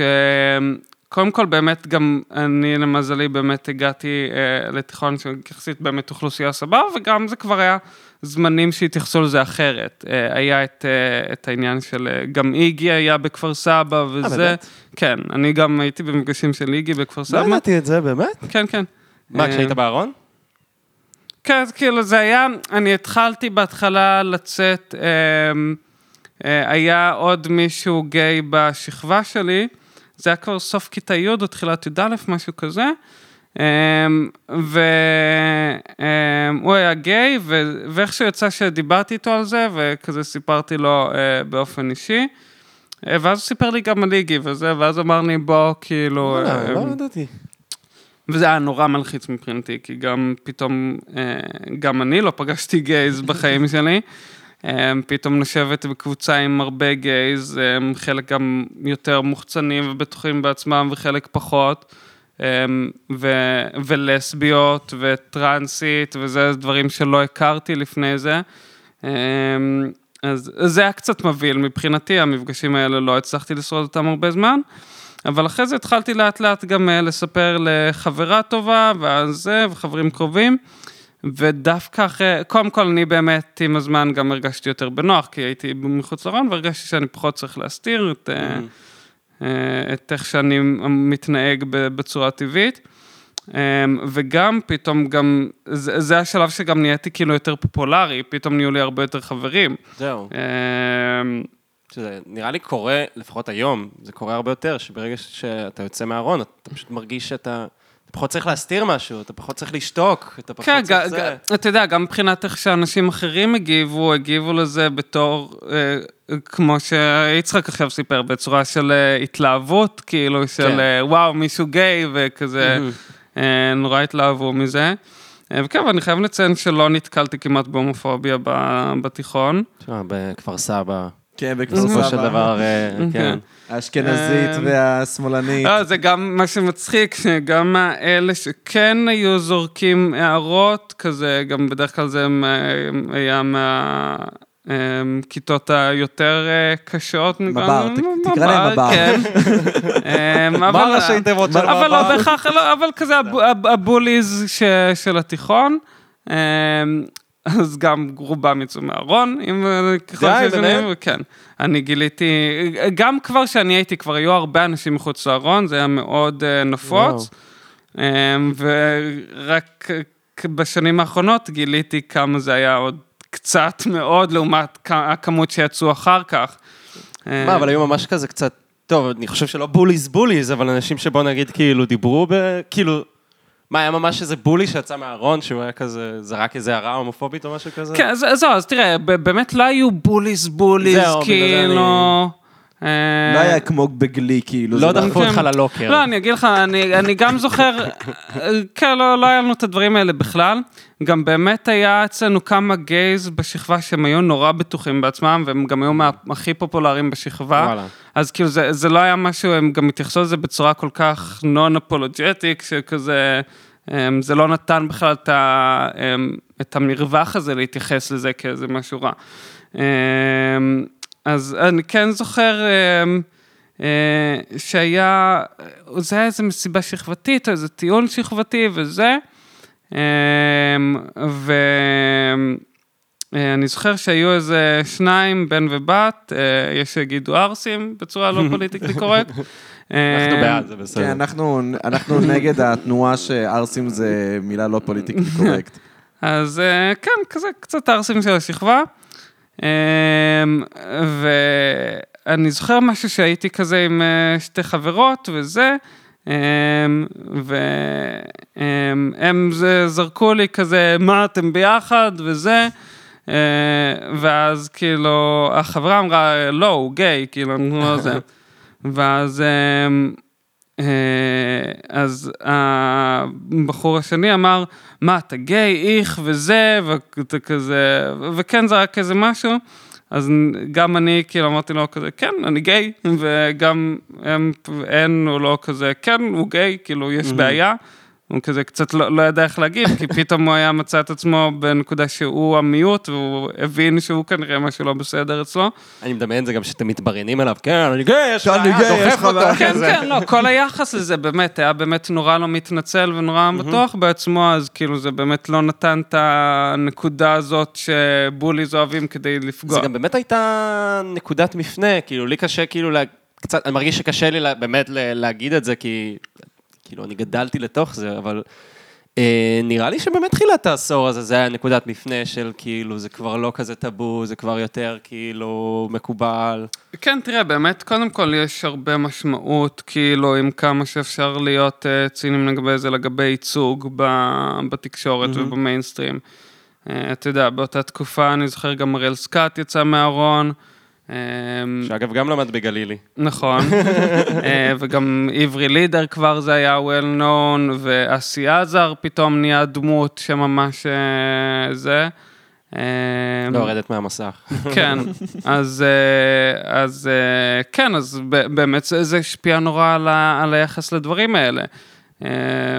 אני זוכר גם שהיו לי, הייתה אצלי מישהי בכיתה שממש הריצה את אריאל סקאט וזה, ופתאום הוא יצא מהארון, ו... גילתה שהיא לא תשכב איתו. כן. זהו, ואני זוכר שגם אוטומטית היא הפכה כזה למאוד כזה גיי רייטס כזה. וואלה. כי פתאום ראתה שהאדם שהיא מעריצה הוא גם גיי. כנראה שאוכובסקי צודק, זה כנראה באמת ממש חשוב. הוא צודק לגמרי, יש לזה הרבה מאוד חשיבות. שוב, באמת, כמו שאמרתי, הגישה הזאת של לבוא בעניין של אני גיי, אין לי מה להתנצל, אז בעצם כל מפורסם שאומרים עליו, ש- שכבר באמת הרוב יודעים עליו שהוא גיי והוא לא מוכן בעצמו לצאת mm-hmm. מהארון, זה באמת מעביר את המסר הזה של כן, יש משהו שאני מתבייש בו, נכון. וזה משהו להתבייש בו. הרגשת האקססורי בשלב כלשהו, האם יש בת שניסתה להפוך אותך לאקססורי שלה כ... כמישהי ש... דיברנו על זה הרבה, אני יודע באופן פרטי שיש משהו נורא מעצבן ב... ב... אני רוצה את הידיד ההומו. ו... ואפילו משהו קצת הומופובי ברצת הידיד ההומו. לרוב לא, באמת כאילו גם רוב החברים והחברות שלי היו חברים טובים שלי לפני וחברים טובים שלי אחרי. כן היה, היו כזה בנות בתיכון שראיתי שמתלהבות שיש להם ידיד גיי, אבל אבל לא הרגשתי שזה, כאילו בסוף אם לא היינו חברים באמת זה לא היה מחזיק. אני כן הרגשתי את זה גם בגיל יותר מבוגר. בדוק. גם עד היום בעיר, כזה בחורות האלה, וגם אגב זה מגיע מבנים, הבנים הסטרייטים שרוצים להראות שיש להם חבר הומו, שהם כזה מאוד וורק. אבל, יש חבר הומו, אז מה אתה מדבר לי, יש חבר הומו. אז כן, התקלתי בזה, אבל היום גם אני יודע, גם החברות וגם החברים הסטרייטים, אז אני רואה שזה אפילו כאילו, זה לא... כאילו מעסיק אותם בכלל, הם אפילו לא, כאילו זה פשוט, אני רואה שהם גם לא באיזה מאמץ או אידיאולוגיה, אז פשוט לא מעניין, הם לא רואים את זה בכלל. וכן, זה באמת תוצאה במיוחד בעיר, שכל כך הרבה אנשים כבר רגילים, שזה בכל מקום, שמימינה, משמאלם, יש כל מיני גייז וסטרייטים וטרנסים וטרנסיות, וכאלה שהם בי וזה, וזה כבר לא רלוונטי. אז אני כן היום כבר לומד לדעת מי פשוט לא רואה בזה, פשוט לא רואה את זה, וגם אני זוכר, תמיד באמת היציאה מהארון הייתה לי יותר אתגר מול החברים הבנים, גם בתיכון וגם בגיל מאוחר יותר, בתיכון באמת היו לי חברה של בנים, כאילו זה באמת היו החברים הכי טובים שלי, והם היו ממש בנים, כזה בנים של תיכון, הורמונליים, וזה חננות, אבל כזה, זה. זהו, ואז אני זוכר שיצאתי מולה מהארון, ואני מאוד פחדתי מזה, ואז פשוט הם קצת היו כזה מופתעים ושאלו, אבל, ואז, ואז פשוט הכל המשיך רגיל, זאת אומרת, הם קצת כזה, אבל זה לא, הם לא התעסקו בזה יותר מדי, ואז פשוט הכל המשיך כרגיל, וגם אני זוכר בגיל יותר מאוחר, זה היה כבר, זה היה לפני, היו לי חברה של בנים בטינק, זה היה כבר אזור אלפיים וחמש עשרה שש עשרה, ואני זוכר, זה עוד היה לי טראומות מהצבא של העניין הזה, של ה... להתפשט מול בנים אחרים. טראומות מהצבא? כן. בקטע של, רגע, בקטע של, כאילו בסיטואציה לא מינית. כן, כן. לא, העניין של, אתה יודע, המקלחות, זה העניין של כל גיי שמגיע לצבא, החשש הגדול שלו זה המקלחות. ואיך ש... והתחושה הזאת שאם אני אהיה באותה מקלחות עם שאר אמנים, מישהו ירגיש מוטרד וזה... ואז אני זוכר, זה היה עם חברה של בנים מיטינג, שסתם היינו, התמסטלנו רצח, וזה היינו בדירה של איזה חבר, ו... ואז, והוא גם היה צלם, והוא אמרנו, יו, בואו נעשה תמונה מצחיקה, ולבצוג שלו היו מלא חלוקים של ספא כזה, okay. וה... והיה להם גם אמבטיה כזאת ממש גדולה, mm. ופשוט... כולנו הורדנו כזה בגדים, שמנו את החלוקים והצטלמנו ועשינו תמונות זה. ואני זוכר, כאילו, היה לי ברור שזה לא עניין, אבל זה, זה פתאום זרק אותי אחורה, של פתאום שמתי לב שזה אפילו לא... לא חשבת על זה. גם אני לא, ואתה רואה שהם אפילו לא, כאילו, זה לא היה פונקציה בשביל אף אחד. כן. וכן, זה היה לי ממש תרפיה נחמדה. נייס. חוויה מתקנת. כן. כן. זה גם חיזק אותך, אתה באמת כאילו, סתם, אני משווה אותך להיום, הנה נגיד, בפודקאסט, סתם, אתה מדבר רהוט וזה, וכזה, היית ילד יותר מופנם, כאילו. הייתי מאוד, כן. היית ילד מאוד מופנם, ועכשיו, סתם, זה כזה מצחיק, גם היה לי, גם היה לי הרבה תקופה, קודם כל באמת הייתי נורא נורא בולע מילים, נורא מדבר חלש, הייתי מגמגם הרבה, כזה, קצת היה לי גם טראומות מהצבא, גם אני זוכר אחרי הצבא, אני פתאום התחלתי לגמגם הרבה יותר. וואלה. והיה לי הרבה יותר קשה להוציא מילים. וכן, זה באמת עבר עם הזמן. אני כל הזמן באמת הייתי משוכנע. אני, אני זוכר גם שהתחלתי בטינק, זה קצת נתן לי קפה, כי היה לי, בתחילת התיכון באמת הייתי... נורא אילם, וכזה בקושי מתקשר עם אנשים, ומאוד... אני זוכר גם שבגליל היה להם את העניין הזה של הגיבוש שעושים לפני שהם מתחילים את הנכון. אז לי זה היה סיוט. וואלה. אני זוכר שהייתי נכנס כמה פעמים כזה לשירותים, נועל את עצמי בוכה, כי פשוט העניין הזה של להיות בסיטואציה, לתקשר עם אנשים אחרים, זה היה לי כל כך קשה, עצם זה לתקשר עם אנשים. ולא היו לי יותר מדי אנשים שאני הכרתי שם, לדעתי להם בכלל אפילו, וזה פשוט היה, זה פשוט דרש כל כך הרבה מאמץ, וזה אני זוכר גם בתור ילד, אני זוכר אפילו שקבעתי עם חבר לחזור ברגל הביתה, מהבית ספר הביתה, ואני מראש כל היום חשבתי על זה, שאני אצטרך גם... להעביר שיחה. כן. ואני מראש חשבתי על מה אני יכול לדבר איתו, כדי שאני אעבור את זה. ואז באמת בתיכון, אחרי גם שיצאתי מהארון, וצברתי עוד פעם חברים, ובאמת היה לי אחלה של תקופה בתיכון, אז הייתי בטוח שזהו, עברתי את זה. אני כבר התבגרתי, ואני יכול לעבור את זה. ואז... ואז באמת שהגעתי, גם בצבא זה היה לי כמובן, פתאום השתתקתי יותר בזה, אבל הייתי בטוח מאוד שזו הסיטואציה של הצבא. אגב, אולי סתם נגיד בצבא, שפשוט התגייסת, סתם נגיד היית עתודה, ואז עברת מסלול, ואז בסוף התגייסת לטירונות כלל צהלית. זהו, התחלתי עתודה. זהו, כמה זמן היית בצבא? כי מקודם אמרנו בתחילת פודקאסט, פשוט אמרנו, לא התגייסת, אז רק כדי להעביר את זה. אז אני התחלתי עתודה, למדתי, התחלתי ללמוד מדעי המחשב בבר אילן. והיה לי נורא קשה עם המוסד, זה מוסד נורא נורא דתי, נורא ימני, ואני כבר אה, הגעתי, אה, כן, כבר הכרתי את עצמי, וכן עם קצת יותר מודעות, והרגשתי מאוד, אה, אה, גם זה כבר בתקופה, גם הייתי כבר, היו לי הרבה חברים גייז, הייתי יוצא למסיבות, וזה פתאום היה לי נורא מוזר למצוא את עצמי ב, בסיטואציה שהרגשתי שהיא מאוד עוינת. כן. אה, אז, אה, אז כזה גררתי שם את השנה הראשונה, אה, ואז הבנתי שאני לא, לא רוצה, הבנתי שגם מדעי המחשב ללמוד זה לא כזה מעניין אותי, ו...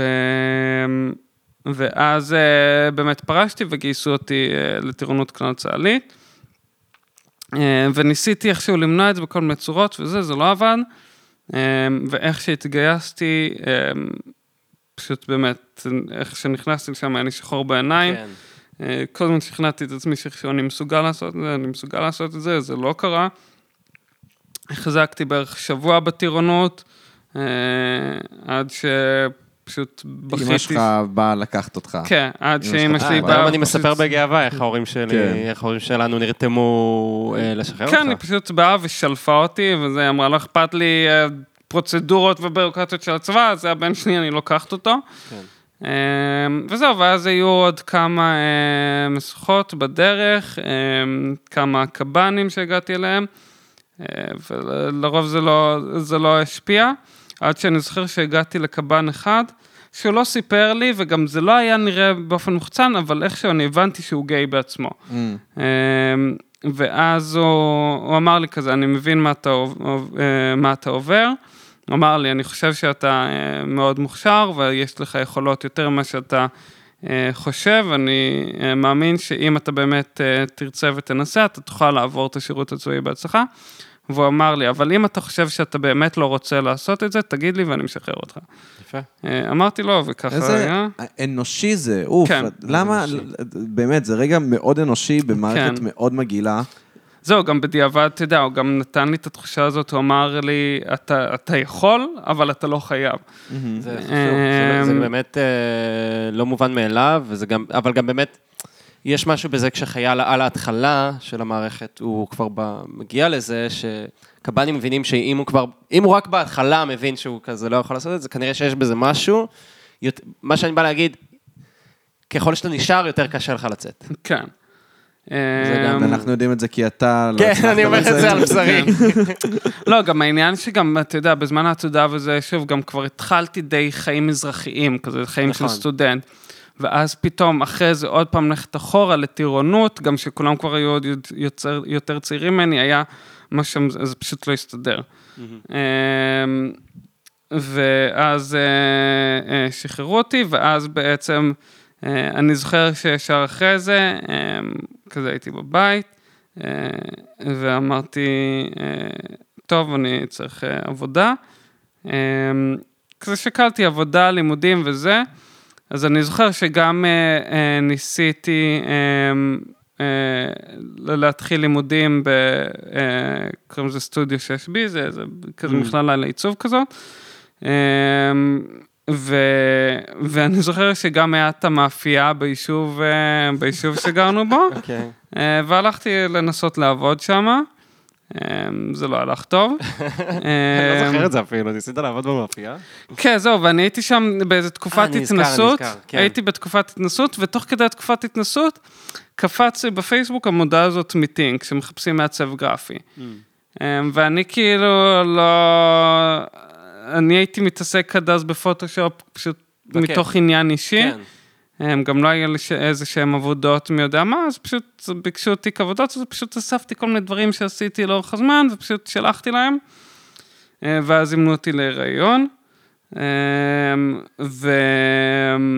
והגעתי לשבוע ניסיון, וזהו, פשוט זה הסתדר. פשוט עבד. אז אמרתי שלום ותודה למאפייה, יש לי קריירה קצת אחר. וגם... היה כתביר סמבוסק, אבל תערזו לי אותו, למה אני הולך. וגם העניין של הלימודים, כאילו, אני אף פעם לא חשבתי שתמיד ראיתי את עצמי מישהו שלומד, ואין לו תואר וזה, אז כשחשבתי להתחיל את הלימודי עיצוב, הבנתי, רגע, אני לא צריך, אני כבר עובד בזה. זאת אומרת, גם יש לזה יותר חשיבות ויותר, זה יותר מלמד מכל לימוד. אנשים הולכים לומדים, ואז כאילו אין להם מה להראות. ואני גם הבנתי שכשהגעתי לטינק, היינו שני מעמדים סופיים. אני ועוד איזה בחורה, היא הייתה בת שלושים לדעתי, שהייתה בוגרת מכללה לעיצוב, ועדיפו אותי על פניה. וזהו, וואנס כאילו היה לי, כבר היה לי ניסיון והתחלתי לעבוד, שם פשוט היה להמשיך בדרך הזו. זהו, זה אחד הדברים שבעיניי פוגעניים, זה שהיה לך עבודה של ילדים גדולים, בגיל יחסית צעיר, אני זוכר שאני ועמית, אנחנו... לא יודע, כל הזמן היה לנו בראש, כן, עמרי, הוא עושה ככה וככה, כאילו, הוא עושה ככה וככה, יש לו עבודה של ילדים גדולים, עושה כספים של ילדים גדולים, ואני זוכר שממש ספציפית, כשעברתי לתל אביב, אז עוד טיפה לפני, אז הייתה בטח אז בין עשרים וחמש, משהו כזה, עשרים וחמש, עשרים ושש, והיה לך עבודה רצינית, ואמרתי, וואלה, מגניב וזה, והיום אני בן עשרים וחמש, עשרים ושש, ואני עדיין קצת באותו מקום, וגם אמין. שעובד במאפייה. אני עדיין עובד במאפייה, אתה מבין? אני עדיין עובד במאפייה, וזה, לא יודע, זה מבאס רצח מצד אחד, מצד ש... איך שוברים את המעגל של המאפייה, איך יוצאים מהמאפייה? תראה, אצלי זה באמת העניין, שגם עם החרדות החברתיות שלי, וגם מה שאני יודע שאני יכול ולא יכול לעשות, אצלי גם המאפייה, או להיות מלצר, או להיות בר, זה פשוט לא היה אופציה. ידעתי שאני לא יכול לעשות את זה, גם אם אין לי ברירה, אני, אני לא יכול לעשות את זה. אני זוכר אפילו שגם מתישהו בתיכון כזה, באיזה חופש גדול, ניסיתי לעבוד בקייטרינג וזה, אפילו הייתי בזה שסתם הייתי צריך לעמוד למזוג לאנשים אוכל לצלחת, לא הצלחתי לעשות את זה. אני הייתי כל כך... אני כל כך סניתי לתקשר עם אנשים ולהיות בזה, אני רציתי להיות מאחורי מחשב, לעבוד, ככה אני עובד עד היום. מצחיק, אנחנו כל כך הפוכים בקטע הזה, זה גם כל הזמן מה שאני כאילו, שמסקרן אותי בעניין הזה של ילד בחור מול ילד סנדוויץ', אני מרגיש שזה נורא קשור לזה, כאילו. אני בדיוק הפוך, אני לא יכול לשבת בחדר, רק תן לי כאילו... למרות שאתה לא כזה סנדוויץ', או אולי בעצם אתה כאילו... מאוד סנדוויץ', אני כבר הכי סנדוויץ'. לא, אבל אתה ועידו, נכון, עכשיו אני חושב על זה, אתה ועידו, אתם אולי כל כך דומים בגלל שאתם כאלה סנדוויץ'ים. אני רואה את זה ככה. כן. יש בזה משהו. אני רוצה לדבר איתך עוד על משהו, אנחנו כבר כזה נראה לי מתקרבים לסיום, אבל כן רציתי להעלות את הנושא הזה. מתי עבדת אצל נפתלי בנט? בבחירות האחרונות. נכון, בחודשיים האחרונים. אחרי שדיברנו במשך שעה ומשהו שאתה גיי תל אביבי שמאלני, אתה עבדת אצל נפתלי בנט. נכון. אחרי שעבדת אצל זה, אבל סתם רציתי לשאול באמת, יצאנו לדבר על זה, אבל בכל זאת, מה, איך מבחינתך ההבדלים בין לעבוד עם בנט וזה, אבל אני רק יוסיף, שפחות מעניין אותי, כאילו, אני רואה שכולם שואלים אותך, איך היה לעבוד אצל בנט, לוותר על העקרונות שלך? אני אולי בהתחלה הייתי כזה, זה כן, קצת כזה, רמתי גבה, אבל בגדול, סתם, גם ערכנו בפודקאסט את אלעד, והוא אמר, כאילו, גם משהו שאתה אמרת, שחשוב דווקא להעסיק לפעמים אנשים שהם לא מהמקום שלך, ולא זה, ושהוא כיועץ תקשורת, כן חשוב לו, זאת אומרת, לעבוד עם אנשים מכל מיני דעות, ולא רק להישאר במחנה שלו, אבל סתם מעניין אותי גם פרקטית, איך זה היה באמת בנט לעומת זהבה. זהו, באמת זה התחיל בדיוק שבקורונה התחלתי באמת לעבוד בעמותה של זהבה, בעמותת זולת, שזה עמותת זכויות אדם, כזה דברים של שמאלנים, ואז באמת עזבתי שמה, ואז התחלתי להיות באמת עצמי פול טיים, שזה מה שאני עושה עכשיו, ואז פנו אליי לגבי העבודה אצל נפתלי בנט בקמפיין לצעירים. האמת שלא חשבתי על זה פעמיים אפילו. גם זה באמת הצוות, זה אנשים שאני, אנשים שאני מכיר, וזה, אז לא היה לי בעיה, כן. כן. אז כזה, זה היה לי בכיף. ואני גם, תראה, קודם כל אני באמת, מה שהיה לי חסר בעבודה, בעמותה אצל זהבה, אני נורא אוהב פוליטיקה, והעמותה הזאת הייתה לא פוליטית, ואני כן אוהב את ההתעסקות בפוליטיקה, זה לא משנה לי מאיזה צעדי. כשאתה אומר פוליטיקה, אתה מתכוון לקלאשים בין האנשים, בין הראשים לבין האידיאולוגיות, כי בסופו של דבר העמותת זולת היא כן, רעיון פוליטי, אז כשאתה אומר פוליטיקה למה... זהו, לא, אז הבנתי עם הזמן שפחות מעניין אותי האידיאולוגיה, אני חייב לציין, מעניין אותי הדרמה הפוליטית, עניין אותי, במיוחד בתקופת בחירות, הסקרים, המהלכים הפוליטיים, זה, אז שוב, גם בקמפיין של נפתלי בנט, לא יצא לי להתעסק בזה לעומק, כי היינו באמת בנישה מאוד מסוימת, אבל, אבל זה לא מה שחשבתי עליו פעמיים, אני זוכר גם היה לנו בתחיל, בתחילת העבודה זום עם, עם נפתלי, והוא אמר, הוא גם התחיל בזה, לא אכפת לי מה אתם, מה אתם מצביעים, זה, זה לא מעניין אותי, זה לא רלוונטי, חשוב לי שתדעו שאני אוהב את, את כל בני האדם ו- וזה, והוא באמת אגב גם האמנתי לו. בטח הוא ישן פייסל עם מליג'אד, סתם. לא, לא, האמת שגם באמת האמנתי לו, אני באמת מאמין שגם היה לנו שיחה לגבי הדיבורים עכשיו של נפתלי בנט ראש ממשלה וזה, אני מאמין שהוא בבסיס שלו אחלה בן אדם, אם אני באמת לא מאמין שהוא שונא אף אחד. עם רעיונות ימניים בעייתיים.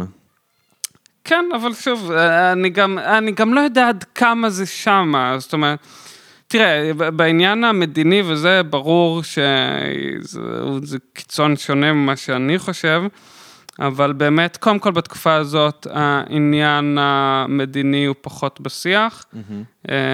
ובסופו של דבר, הבנתי, די מה שכולם מבינים היום במערכת הפוליטית, עכשיו קודם כל צריך רגע להתמקד על הדברים שהם יותר קונצנזוס, על זכויות חברתיות, על כלכלה, ופשוט לדחות את מה שאפשר לדחות לאחר כך, להתמודד עם הדברים שיש הבדלים ביניהם אחר כך.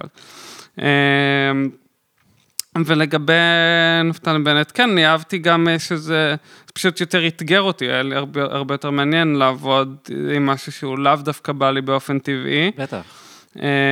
ושוב גם שואלים אותי, מה, איך זה נגד העקרונות שלך וזה, קודם כל אני צריך לשלם שכר דירה. אני שמשלם לי כסף, מה רחמה. ואגב, בימין פשוט יש יותר כסף, גם בימין... מה? יכול להיות שזה שמצביעים להם יותר, אומר שיש להם יותר כסף? לא, אבל זה גם, לא, גם הגישה, הם פשוט יודעים לעבוד כמו שצריך, הם פשוט עובדים הרבה יותר טוב. שוב, אני ממש אהבתי שאמרת, מרץ, הם לא מתרוממים בגלל שהם נשארים עם היסמנים שלהם, בגלל שהם נשארים עם אותם אנשים. לא, זהו, גם יצא לעבוד עם מרץ, וזה, הם עובדים בצורה מאוד שונה, הרבה יותר מבולגנת, אני לא יודע איך זה היה עכשיו, אבל לפי התוצרים, אני מניח שזה לא היה שונה בהרבה. וגם כזה, אתה יודע, אני עבדתי במשרדי פרסום, להגיד לך שכל מה שתכנתתי אתרים ודברים שהצבתי, כל דבר מה אני מאמין בו, לא. לא, בדיוק. אני טבעוני ועשיתי קמפיינים לזוג לובק, ואתה יודע, זה כמו לצורך העניין עורך דין, למה עורכי דין מייצגים רק את מי שמאמינים להם. מה פתאום? אחרת לא היה סנגורים לכל כך הרבה פושעים. בדיוק, אז אני בא כאיש מקצוע, ואני גם מאוד שמחתי בשבילי, גם בשביל הקורות חיים, להראות של, הנה, אני יודע גם לעשות עבודה בשביל דברים שאני לא בהכרח מאמין בהם במאה אחוז. זה הרבה פעמים מעצבן אותי באמת, סתם ראיתי אז שתפו את נוגה ארז בפי אלף וידועים של אינדי, כי עשתה פרסומת למגדלי יוקרה או משהו כזה הנערת. אני אפילו לא יודע להגיד מה בדיוק. נוגה ארז, זה היה נטע ברזילי נראה לי, לא? לא, היא עשתה לאקסצ'יינג' לפרויקט. אוקיי, אז תקפו אותה ממש על כאילו, אה, איך את מתמסחרת וזה. עכשיו, לי זה קצת הפריע. לי זה גם הפריע, הדברים האלה. זה ממש הפריע לי, כי כאילו, אה, את מייצגת כאילו את העם, ואת עכשיו הולכת ומפרסמת מגדלים וזה. עכשיו, זה נורא הפריע לי גם, כי כאילו, זה... יש משהו בזה שאנשים אומרים לעצמם, בגלל שהיא באה ממקום של אומנית שהיא כזה, מקום נגיד נמוך ולא ממוסחר, ואין בו כסף, היא צריכה להישאר שם. לרועי כפרי, אף אחד לא יגיד, למה הלכת לפרסומות? כאילו, הוא פרסומאי, זה העבודה שלו. אני אגיד לך מה, גם העניין הזה של ההתמסחרות, קודם כל זה משהו שהוא נורא אולד סקול. גם אתה רואה, האנשים שמשתמשים במושג הזה, זה לרוב האנשים קצת יותר מבוגרים. כן, אנשים שאוהבים את נירוונה מה-תשעים. כן, לא, אתה רואה גם... ולא את הגרסה הממוסחרת שלהם מאלפיים. סתם, אני מכיר את זה גם מהתחום של שיווק לנוער וזה, של הסרטוני יוטיוב שהם מוסחרים וזה. או אתה יודע, נגיד כל הקליפים של נועה קירל, כולם הם מוסחרים באיזושהי צורה, יש לה קליפ על רויאלטי. כן, היה לה את פאוץ' שזה היה פילה, ומיליון דולר שזה היה, איך קוראים לזה, טרמינל איקס. כן. אז כל אחד זה... וסמסונג שזה היה, אל תעלם, אל תעוף. נעלמת חצוף, אני שונאת איך שאומרת חצוף שם. זהו, אז כאילו, קודם כל, באמת אנחנו חיים, ספציפית לגבי העניין הזה של תחום המוזיקה והבידור, אנחנו במדינה קטנה שאין הרבה כסף בדברים האלה, והדרך היחידה באמת להרים תוצרים שנראים טוב, זה לקחת משהו מסחרי, אבל גם סתם, לצורך העניין יוטיוברים, כאלה שפונים לקהל נורא צעיר, הם גם עושים דברים מאוד ממוסחרים, וכבר היום אפילו גם לא מנסים להסוות את זה. כי היום ה- הילדים שצופים בהם, הילדים והנוער, הם רואים שזה ממוסחר, הם מבינים שזה ממוסחר, הם מבינים שגם תוכן ממוסחר יכול להיות טוב. טוב, בדיוק. הם, כן. והם, והם מבינים גם שבסוף אנשים צריכים להרוויח כסף, וזה לא, לא מפריע. לא, זה עצמנתי כמו שראיתי מישהי שראתה, כזה, נכנסה לסרטון ביוטיוב, ואז קפצה לה פרסומת עם תמיר בר של סלקום. וישר כזה, אוי, איזה בסה שהוא התמסחר. וזה גם, זה עשה לי ממש צביטה בלב. ממש. תני לבן אדם, הוא רגע התחיל להצליח. קודם כל... כן, כל הכבוד לו, שיקבל את הכסף. כן. ממש. בא לי גם את הכסף, למה אנחנו? אולי למסחרי פרות קדושות. לא, אני גם אמרתי, עוד לפני גם שעבדתי עם נפתלי בנט, אמרתי לאנשים כזה, אמרו לי, מה, ואם מישהו מהימין יצא לך לעבוד איתו, מה אתה עושה? מישהו מהימין, מה? יצא לך לעבוד איתו, מה אתה עושה? ואמרתי באמת, אם מחר מרגב, מיקי זוהר, לא אכפת לי, באים אליי, משלמים לי יפה כדי לעבוד, בא מחר, אין, אין לי שום בעיה. כן, יפה, אני מבין את זה, ממש כאילו זה... אבל מה עם המפלגת נועם? נראה לך זה יהיה מצחיק אם הקמפיינים של נועם יהיו על ידי גייז? זהו, תראה, לא, באמת יש דברים... יש גבול, אתה אומר. כן, לא, זה גבול גם מעבר לאידיאולוגי, זה פשוט גבול מקצועי, זה פשוט לא אידיאולוגית שאני אצליח להתחבר, להגיע לסטייט אוף מיינד. אתה יודע, גם נגיד שאני עובד עם נפתלי בנט, אז אני מנסה לחשוב רגע כמו אדם ימני, או כמו אדם שמאמין בדברים האלה, ואני מכניס את עצמי לראש הזה. לדברים כאלה, אני לא יכול להכניס את עצמי לראש ההוא, כן. אתה לא הבן אדם הנכון. כן. מה אתה חושב על סמדר שיר, עמרי? אוקיי, בואו... יש לנו עוד שעתיים? בואו נסביר רגע מה זה סמדר שיר וזה. לא, יש נטייה לעשות את זה לאורחים, פשוט לזרוק עליהם. לא, סתם, היה לך סכסוך מתוקשר עם סמדר שיר. כן. סתם, זה נראה לי, אבל זה עדיין כתוב לה בוויקיפדיה? לא, לא, הורידה. אבל זה היה פיאסקו מאוד... אבל מה זה התחיל בכלל? היא הכינה איזה תבשיל שאתה ירדת עליו. או, כן, אז בואו נספר את הסיפור בקצרה עד כמה שניתן. זה התחיל בזה שהיא העלתה בעמוד פייסבוק שלה. גם מי זאת סמדר שיר? בואו נתן רקע. סופרת, עיתונאית, יש שיגידו מוכשרת יותר, יש שיגידו מוכשרת פחות, אני לא... הנה, הסכסוך מתוקשר התחיל מעכשיו, בבקשה. סופרת עיתונאית, כן. ומשוררת. ומשוררת. ואז היא העלתה לפייסבוק שלה, כאילו איזה משהו, איזה תבשיל, אני לא יודע מה זה היה, אורז, כל השם, משהו שגם עשו את זה בצורה כזה מאוד לא אסתטית, של לב כזה, כן. ואז uh, אני פשוט שיתפתי אצלי בפייסבוק, אמרתי, נראה נהדר, יקירה, אשמח למתכון. זה כל מה שאני כתב. אוקיי. עכשיו כמובן היו כאילו אנשים בפייסבוק שלי שהגיבו כזה על זה שזה נראה כמו חרא וזה, וצחקו על זה וזה. פתאום למחרת, ב... ב... אני לא זוכר אם זה היה למחרת או כמה שעות אחר כך, אני כזה מקבל נוטיפיקציה, כזה סמדר שיר mentioned you in a post, אני כזה, oh, it's gonna be fun. ואז אני רואה, ואז כזה, היא פשוט פסקה, איזה שתיים, שלוש פסקאות ארוכות, של כזה, אני הייתי בחופשה, והעליתי תמונה מאיזה מה שעשינו בסדנת בישול, ויהודי שאינני מכירה, בשם... בשם עמרי פיינשטיין, ותיגע אותי, שיתף, ואמר שזה נראה כמו חרה, וזה... ואתה אפילו לא רשמת את זה? כאילו, אתה אפילו לא רשמת את זה? אתה פשוט אלעת, נראה נהדר, יקירה, אפשר מתכון, כאילו? ואז בתגובות אנשים רשמים, אוקיי. למרות שכן רשמת בעקיפין שזה נראה כמו חרה, לא צריך לראות אותם שם. לא, אני נתתי את זה לאינטרפטציה של זה. אוקיי, בסדר. אינטרפטציה שגם כל אחד שיראה את הפוסט אצלה יכול להבין. הוא נתן לעוקבים הנאמנים שלו לעשות את זה. אז זהו, אז היא כתבה, הוא כתב שהאוכל נראה כמו חרה וזה, ואנשים לא יודעים לפרגן, לא זוכר כבר עם מה היא כתבה, כזה משהו זה, ואני איך שראיתי את זה, אמרתי, או, זה, זה הולך להיות כיף. אז קודם כל גם הגבתי לה, תקשיבי, את עיתונאית, קודם כל בואי נדבר על זה שאת פשוט אומרת משהו שהוא עובדתית לא נכון, אני לא אמרתי דבר כזה. לדעתי גם תקנה את הפוסט אחרי שאני הגבתי את זה, ואז... ואז כמובן שיתפתי את הפוסט שלה אצלי, וכזה כזה פשוט אמרתי, כזה שלחתי את העוקבים, כזה destroy her. כן, ואז מישהו ערך גם בוויקיפדיה את הערך שלה. ואז אנשים כזה התחילו גם להטריל אותה בפייסבוק, וגם זה נהיה כזה סאגה שלמה. אבל זה חוק אינטרנט, שאם אתה מתייחס לטרול, אתה תקבל עוד אלף. כן, כן, זה חוק. איך לא למדת את זה, סמדר? זה חוק שהיא לא ידעה, גם העמוד שלי הרבה יותר חזק משלה. אז היא שימשת with the wrong troll,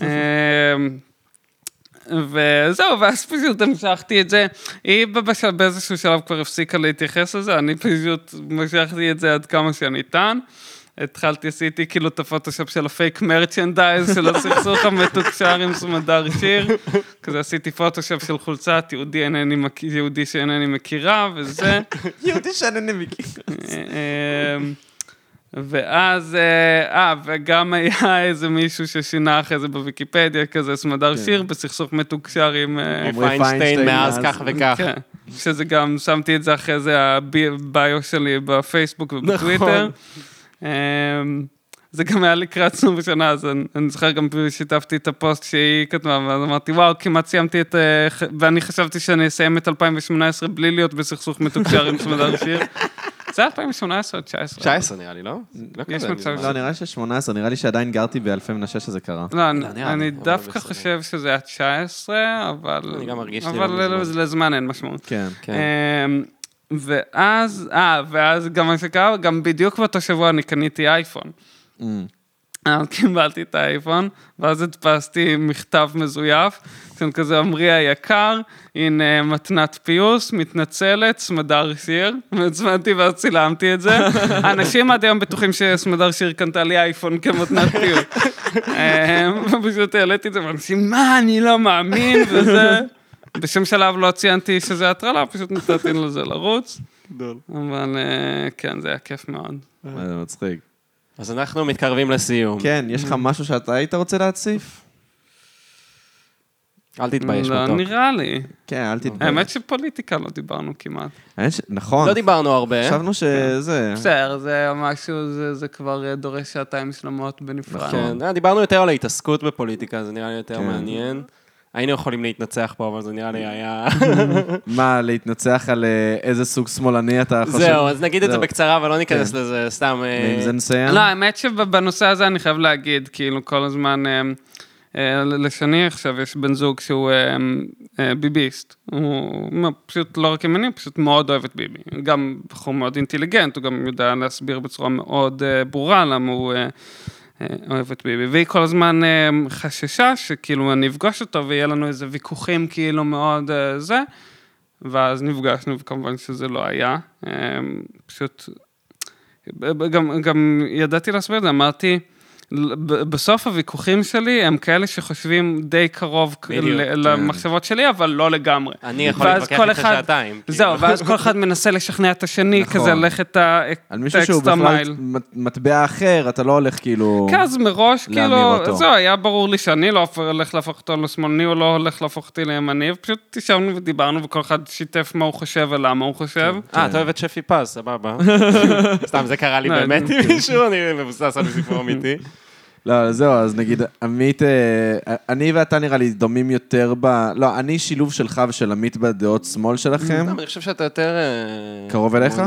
סתם, אני נגיד את זה ככה, לי ולעמרי היה איזה ויכוח פוליטי בארוחת שישי, כמו שקורה תמיד אצלנו. קודם כל, כולנו שמאלנים, כולנו הצבענו גם למרץ. כן, כולנו יודעים את התורה. ולא, ובארוחת שישי, אגב, אצלנו במשפחה, זה תמיד פוליטיקה, זה כאילו פשוט הנושא. אני אוהב את זה, אני אומר את זה בכלל טוב, זה כיף לי.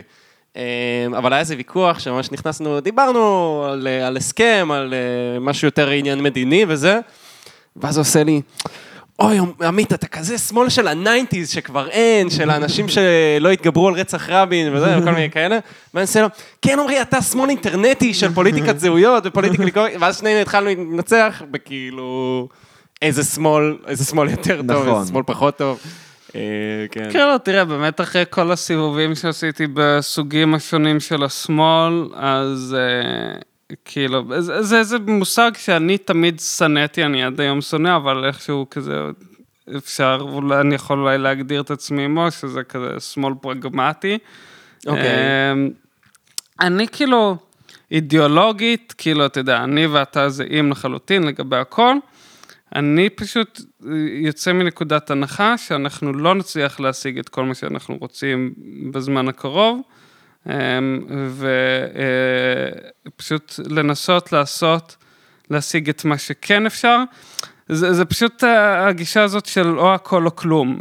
גם הרבה ראיתי מצביע מרץ וזה של מה, לשבת בממשלה עם נפתלי בנט וזה, עדיף כבר בחירות חמישיות וזה, וכאילו מה זה, עדיף לכם רק בשביל העיקרון הזה, פשוט לוותר על האפשרות של מרץ ועבודה בממשלה. למרות שנראה לי עכשיו הם לוקחים את הפתרון הכי טוב, שזה לתמוך מבחוץ, אני בעד זה. כן, לא, אז, אז באמת שוב, ברור שבנט ראש ממשלה עכשיו לא יסיים את הכיבוש ולא זה, אבל... אבל הוא גם, אבל הוא גם ליברל. נכון, בדיוק, אז אני אומר, בממשלה כזאת... לא, הוא ליברל במובן הרע של המילה, יעני, הוא ימני כלכלית. כלכלית אולי, כן, קודם כל כלכלית אני באמת חושב שבסוף זה לא משנה, בסוף ימצאו איזה פתרון, אני גם חושב שאין מה לעשות, גם פתרון יהיה ליברלי, כי כרגע אנחנו במדינה שהיא כלכלית ליברלית, אי אפשר פשוט לעשות את השיפט הקיצוני הזה. אבל אני חושב שדווקא באמת, עכשיו באמת, בתקופה שיש הרבה נושאים שהם בקונצנזוס, שזה זכויות הלהט"ב, שמדברים עליהם... כן, אתה חושב שמספר שתיים, איילת שקד של נפתלי בנט, שאמרה מי שרוצה זכויות להט"ב שלא יצביע לי, הוא זה שיקדם את הדבר הזה? גם ליברמן הגיע מהמפלגה של אנסטסיה מיכאלי, שאמרה שהומו עם אנשים מסכנים שמתאבדים בגיל ארבעים, דברים משתנים. עדיין בעייתי קצת, אבל כאילו... לא, הדבר היחיד שיש לדעתי בין הומואים לבין ליברמן, זה נישואים אזרחיים, שהוא פשוט רוצה את זה בגלל שהוא מייצג רוסים. אבל גם כן, הוא פשוט כל, הוא ישב בממשלות, וכל פעם העלה את זה בקמפיין, לא עשה עם זה כלום, כשהוא ישב בממשלה, העלה את זה לקמפיין, לא עשה כלום. אז שוב, תראה, זה באמת עניין, גם לכל העניין של ליברמן, כל מה שניקול ריידמן אמרה על זה, וזה. תראה, בסוף לא אכפת לי, אני גם מאמין לה שליברמן הוא הומופוב, הוא לא אוהב הומואים וזה, בסוף אני צריך פוליטיקאים, אני לא צריך שהם יהיו חברים שלי, אני צריך שהם יצביעו כמו שאני רוצה שהם יצביעו. ליברמן, אגב, המפלגה שלו, לדעתי רוב המפלגה שלו גם הצביע נגד טיפולי המרה, ולא מעניין אותי אם זה כי הם שונאים חרדים יותר מה שהם שונאים הומואים. זה לא משנה. כן, הדבר מה שהם עושים. ואני חושב שגם, אני גם אפילו לא מדבר על נישואים אזרחיים, באמת, משהו שהוא כמו דברים שהם, טיפולי המרה זה באמת, הרבה צעדים לפני, רק ההבנה שהומוסקסואליות זה לא מחלה שאפשר לטפל בה, זה כאילו מינימום שאני מצפה מכל פוליטיקאים. כן, פונדקאות אפשר להתדיין על זה, אם זה נכון מוסרית, לא נכון מוסרית. בדיוק, וגם מרץ, אין להם עמדה חד משמעית לגבי פונדקאות. יש להם חופש הצבעה בנושא הזה, כן. אז אני חושב שכן נושאים של להט"ב, שיש להם קונצנזוס, גם באמת הפעם במערכת הבחירות הזאת, גדעון סער הביא... מצא להטאבי, ליברמן נפגש עם נציגי הקהילה הגאה, זאת אומרת, כן יש לזה קונצנזוס הרבה יותר רחב, אני גם חושב שביבי היה מעביר חוקים של הקהילה הגאה, אם הוא לא היה תלוי בחרדים, אני מאמין גם בלב שלם שביבי לא מופוב. בדיוק, זה גם אמרתי הבדל בין ליברמן לביבי, אני מאמין שביבי לא מופוב ואני מאמין שליברמן כן, אבל בתור פוליטיקאי מה אכפת לי? בתור פוליטיקאי אני רוצה שהוא יצביע כמו שהוא יצביע, אז או נגיד באמת נושאים כמו הלגליזציה שבאמת צריך לקדם את זה וגם על זה כבר יש קונצנזוס, אבל אז תצטרך לשלם הרבה יותר על וויד. לפי התוכנית הם הבינו שאם וויד יהיה יקר, אז יעדיפו להמשיך לדילרים. הם, השאיפה שלהם בסוף זה שאנשים לא יקנו מדילרים, הם יקנו בצורה מסודרת, אז הם אמרו שהם יודעים שבשביל זה הם צריכים שהמחירים יהיו תחרותיים. זהו, זה תלוי איך עושים את זה באמת.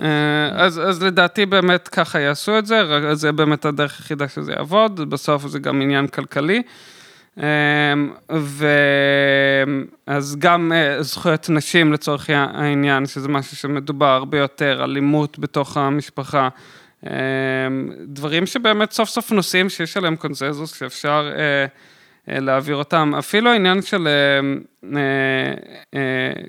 דת ומדינה, כאילו זה גם אפילו דברים שגדעון סער כזה מדבר על לקדם, וליברמן, ולפיד והעבודה, זאת אומרת, יש כל כך הרבה נושאים, שבאמת רוב המפלגות כן יכולות להסכים עליהם, אז אני מאמין שזה אחלה הזדמנות, גם במיוחד שעכשיו גם מהבחינה המדינית, כנראה יש איזושהי תקיעות, שכנראה לא תיפטר עכשיו, זה גם לא משנה מי הזו. פשוט גם באמת קפץ מהנושא הראשון הכי חשוב, לנושא השלישי רביעי הכי חשוב כרגע. שזה באמת מדהים, אני לא זוכר מציאות כזאת, אגב. ביבי עבר כמעט קמפיין שלם, בלי שזה יהיה העניין המרכזי. נכון, נכון, של חזק בביטחון וכאלה. כן.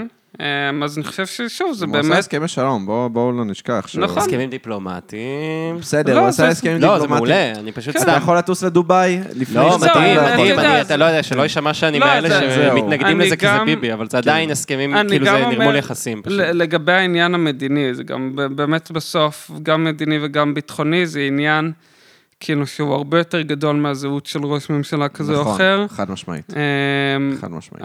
אני לא חושב שאם ניצן הורוביץ היה עכשיו ראש ממשלה, הדברים היו מתנהלים בצורה שונה לגמרי. חד משמעית, נכון. ואגב, כשבאמת אנשים מהימין עושים צעדים כאלה, כשביבי מוותר על ביטוח, על סיפוח ומביא הסכמים במקום, זה עובר נורא חלק לכולם, כי הוא בא מהימין. נכון. אז אתה יודע, או אתה יודע, העניין הזה עכשיו של הערבים, שפתאום אתה רואה איך מתחילים לשלב אותם. כן, אז זה בא בגלל הימין, כאילו, צחי הנגבי וביבי, שמדברים על כאילו מנסור עבאס כלגיטימי. בדיוק, אז הימין מכשיר, כי בסוף אין מה לעשות, רוב העם הוא ימני, והימין קובע את הנרטיב, ובסוף באמת, עם כמה ש... יש הרבה פחד כאילו ממשלה שתכלול את בן גביר וסמוטריץ' וזה נראה כאילו הולכים אה, ימינה ולמקומות אפלים, וקודם כל צריך לזכור שגם אה, כאן וכאלה כבר היו בכנסת, זה לא פעם ראשונה. כן. אה, וגם אה, בסוף, אתה, אתה רואה גם הנה, עבודה ומרץ הביאו שלושה עשר מנדטים, זאת אומרת, אה, אה, כן יש איזה משהו, כן יש איזושהי קיצוניות לשני הצדדים, אבל גם אתה רואה שכן יש נושאים, שבאמת החברה התקדמה, והפוליטיקאים עוקבים אחריהם, אתה יודע, החברה בסוף, גם נגיד בארצות הברית, אתה יודע, אמרו טראמפ יהיה נשיא, וירוס את ארצות הברית וזה, וכן, יש הרבה דברים שהוא הרס. כן, דווקא טראמפ לא הייתי נותן כדוגמה למישהו שלא עשה בסוף דבר. אבל נגיד, אתה יודע, כל עניין המיטו, זכויות נשים, Black Lives Matter, זה דברים שעלו ו... כן, אבל זה דברים שהם חזקים יותר מפוליטיקה. זה בדיוק מה שאני אומר. אבל זה בדיוק מה שאני אומר. אתה יודע, גם עכשיו עם העניין של בן גביר וסמוטריץ', אני במשדר בחירות עכשיו שהיה, המילה הומופוביה לא נאמרה בתקשורת מיינסטרים כל כך הרבה פעמים, כמו שנאמרה עכשיו. זה שבכלל מדברים על זה שמועמד הומופוב, זה בעייתי שבכנסת. גם אצל הערבים, בתקשורת של הערבים, במיוחד. כאילו, פתאום ממש מדברים הומופוביה, הומופוביה, הומופוביה. כן, ואגב, מה, אתה יודע, הומופובים היו בכנסת כנראה מאז ומעולם, מפלגות חרדיות וזה, אבל פתאום ממש מדברים על זה. וגם אנשים אחרים, גם מהימין, וגם אפילו מהימין יותר קיצוניים, ממהרים להתגונן מפני זה ולהתנער. אז אני חושב שבסוף באמת, גם לא משנה איזה ממשלה תקום, אני חושב שבאמת סך הכל הכיוון הוא קדימה, והכיוון הוא טוב. כן.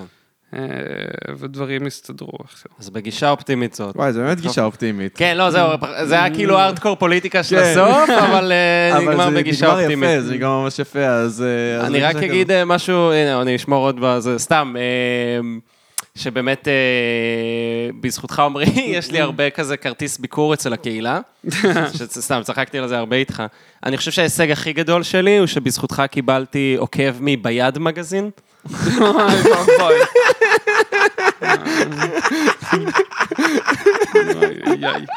מי שמעוניין שיחפש ביד מגזין באינסטגרם, מדובר במגזין גאה, והם עושים לי לייקים, וזה באמת, זה ההישג הכי גדול שאחד לקבל אצל הקהילה. גם זה שסתם אני תמיד צוחק על זה שאני תמיד פוגש הומואים תל אביבים, אז אני לא אבוא ואגיד, אה, אתה מכיר את אח שלי? גם הוא הומו. הוא גם הומו. אבל בגלל שאתה באמת מוכר בקהילה, זה תמיד מגיע למצב הזה שבסוף השיחה, כאילו... כן. זה מגיע לזה שהם מכירים אותך. אה, אתה אח של עמרי, בטח. מה את חושבת שאת עושה? בטח. אז זהו, בוא ניתן קרדיטים. אז תודה רבה לזוהר אשואל על הקאבר, תודה רבה לשר שמש על הטיפוגרפיה, תודה רבה לעידו פיינשטיין על הפתיח, תודה רבה ליצחק, לוקה, ויקטור, ג'ורג' ויזוגרוד על העריכה ועל הסאונד ועל זה שהוא מארח אותנו פה. תודה רבה לעמית על הפקת הפרקים. עכשיו אני מקבל קרדיט על זה גם? כן, עכשיו כן, מה לעשות? מה לעשות? אתה חלק מהתוכנית הזאת. אחרי שהפקת פרק אחד, לקחת על זה קרדיט? כן, זהו, הפקתי פרק אחד, לקחתי על זה קרדיט ואז הבנתי, צריך לתת לעמית. לא, אבל נראה שדיברתי על זה כמה פעמים במהלך. ותודה רבה לעמרי על ההתאבות שלו, היה כיף לארח אותך. אתה רוצה לעשות איתנו את האוטו?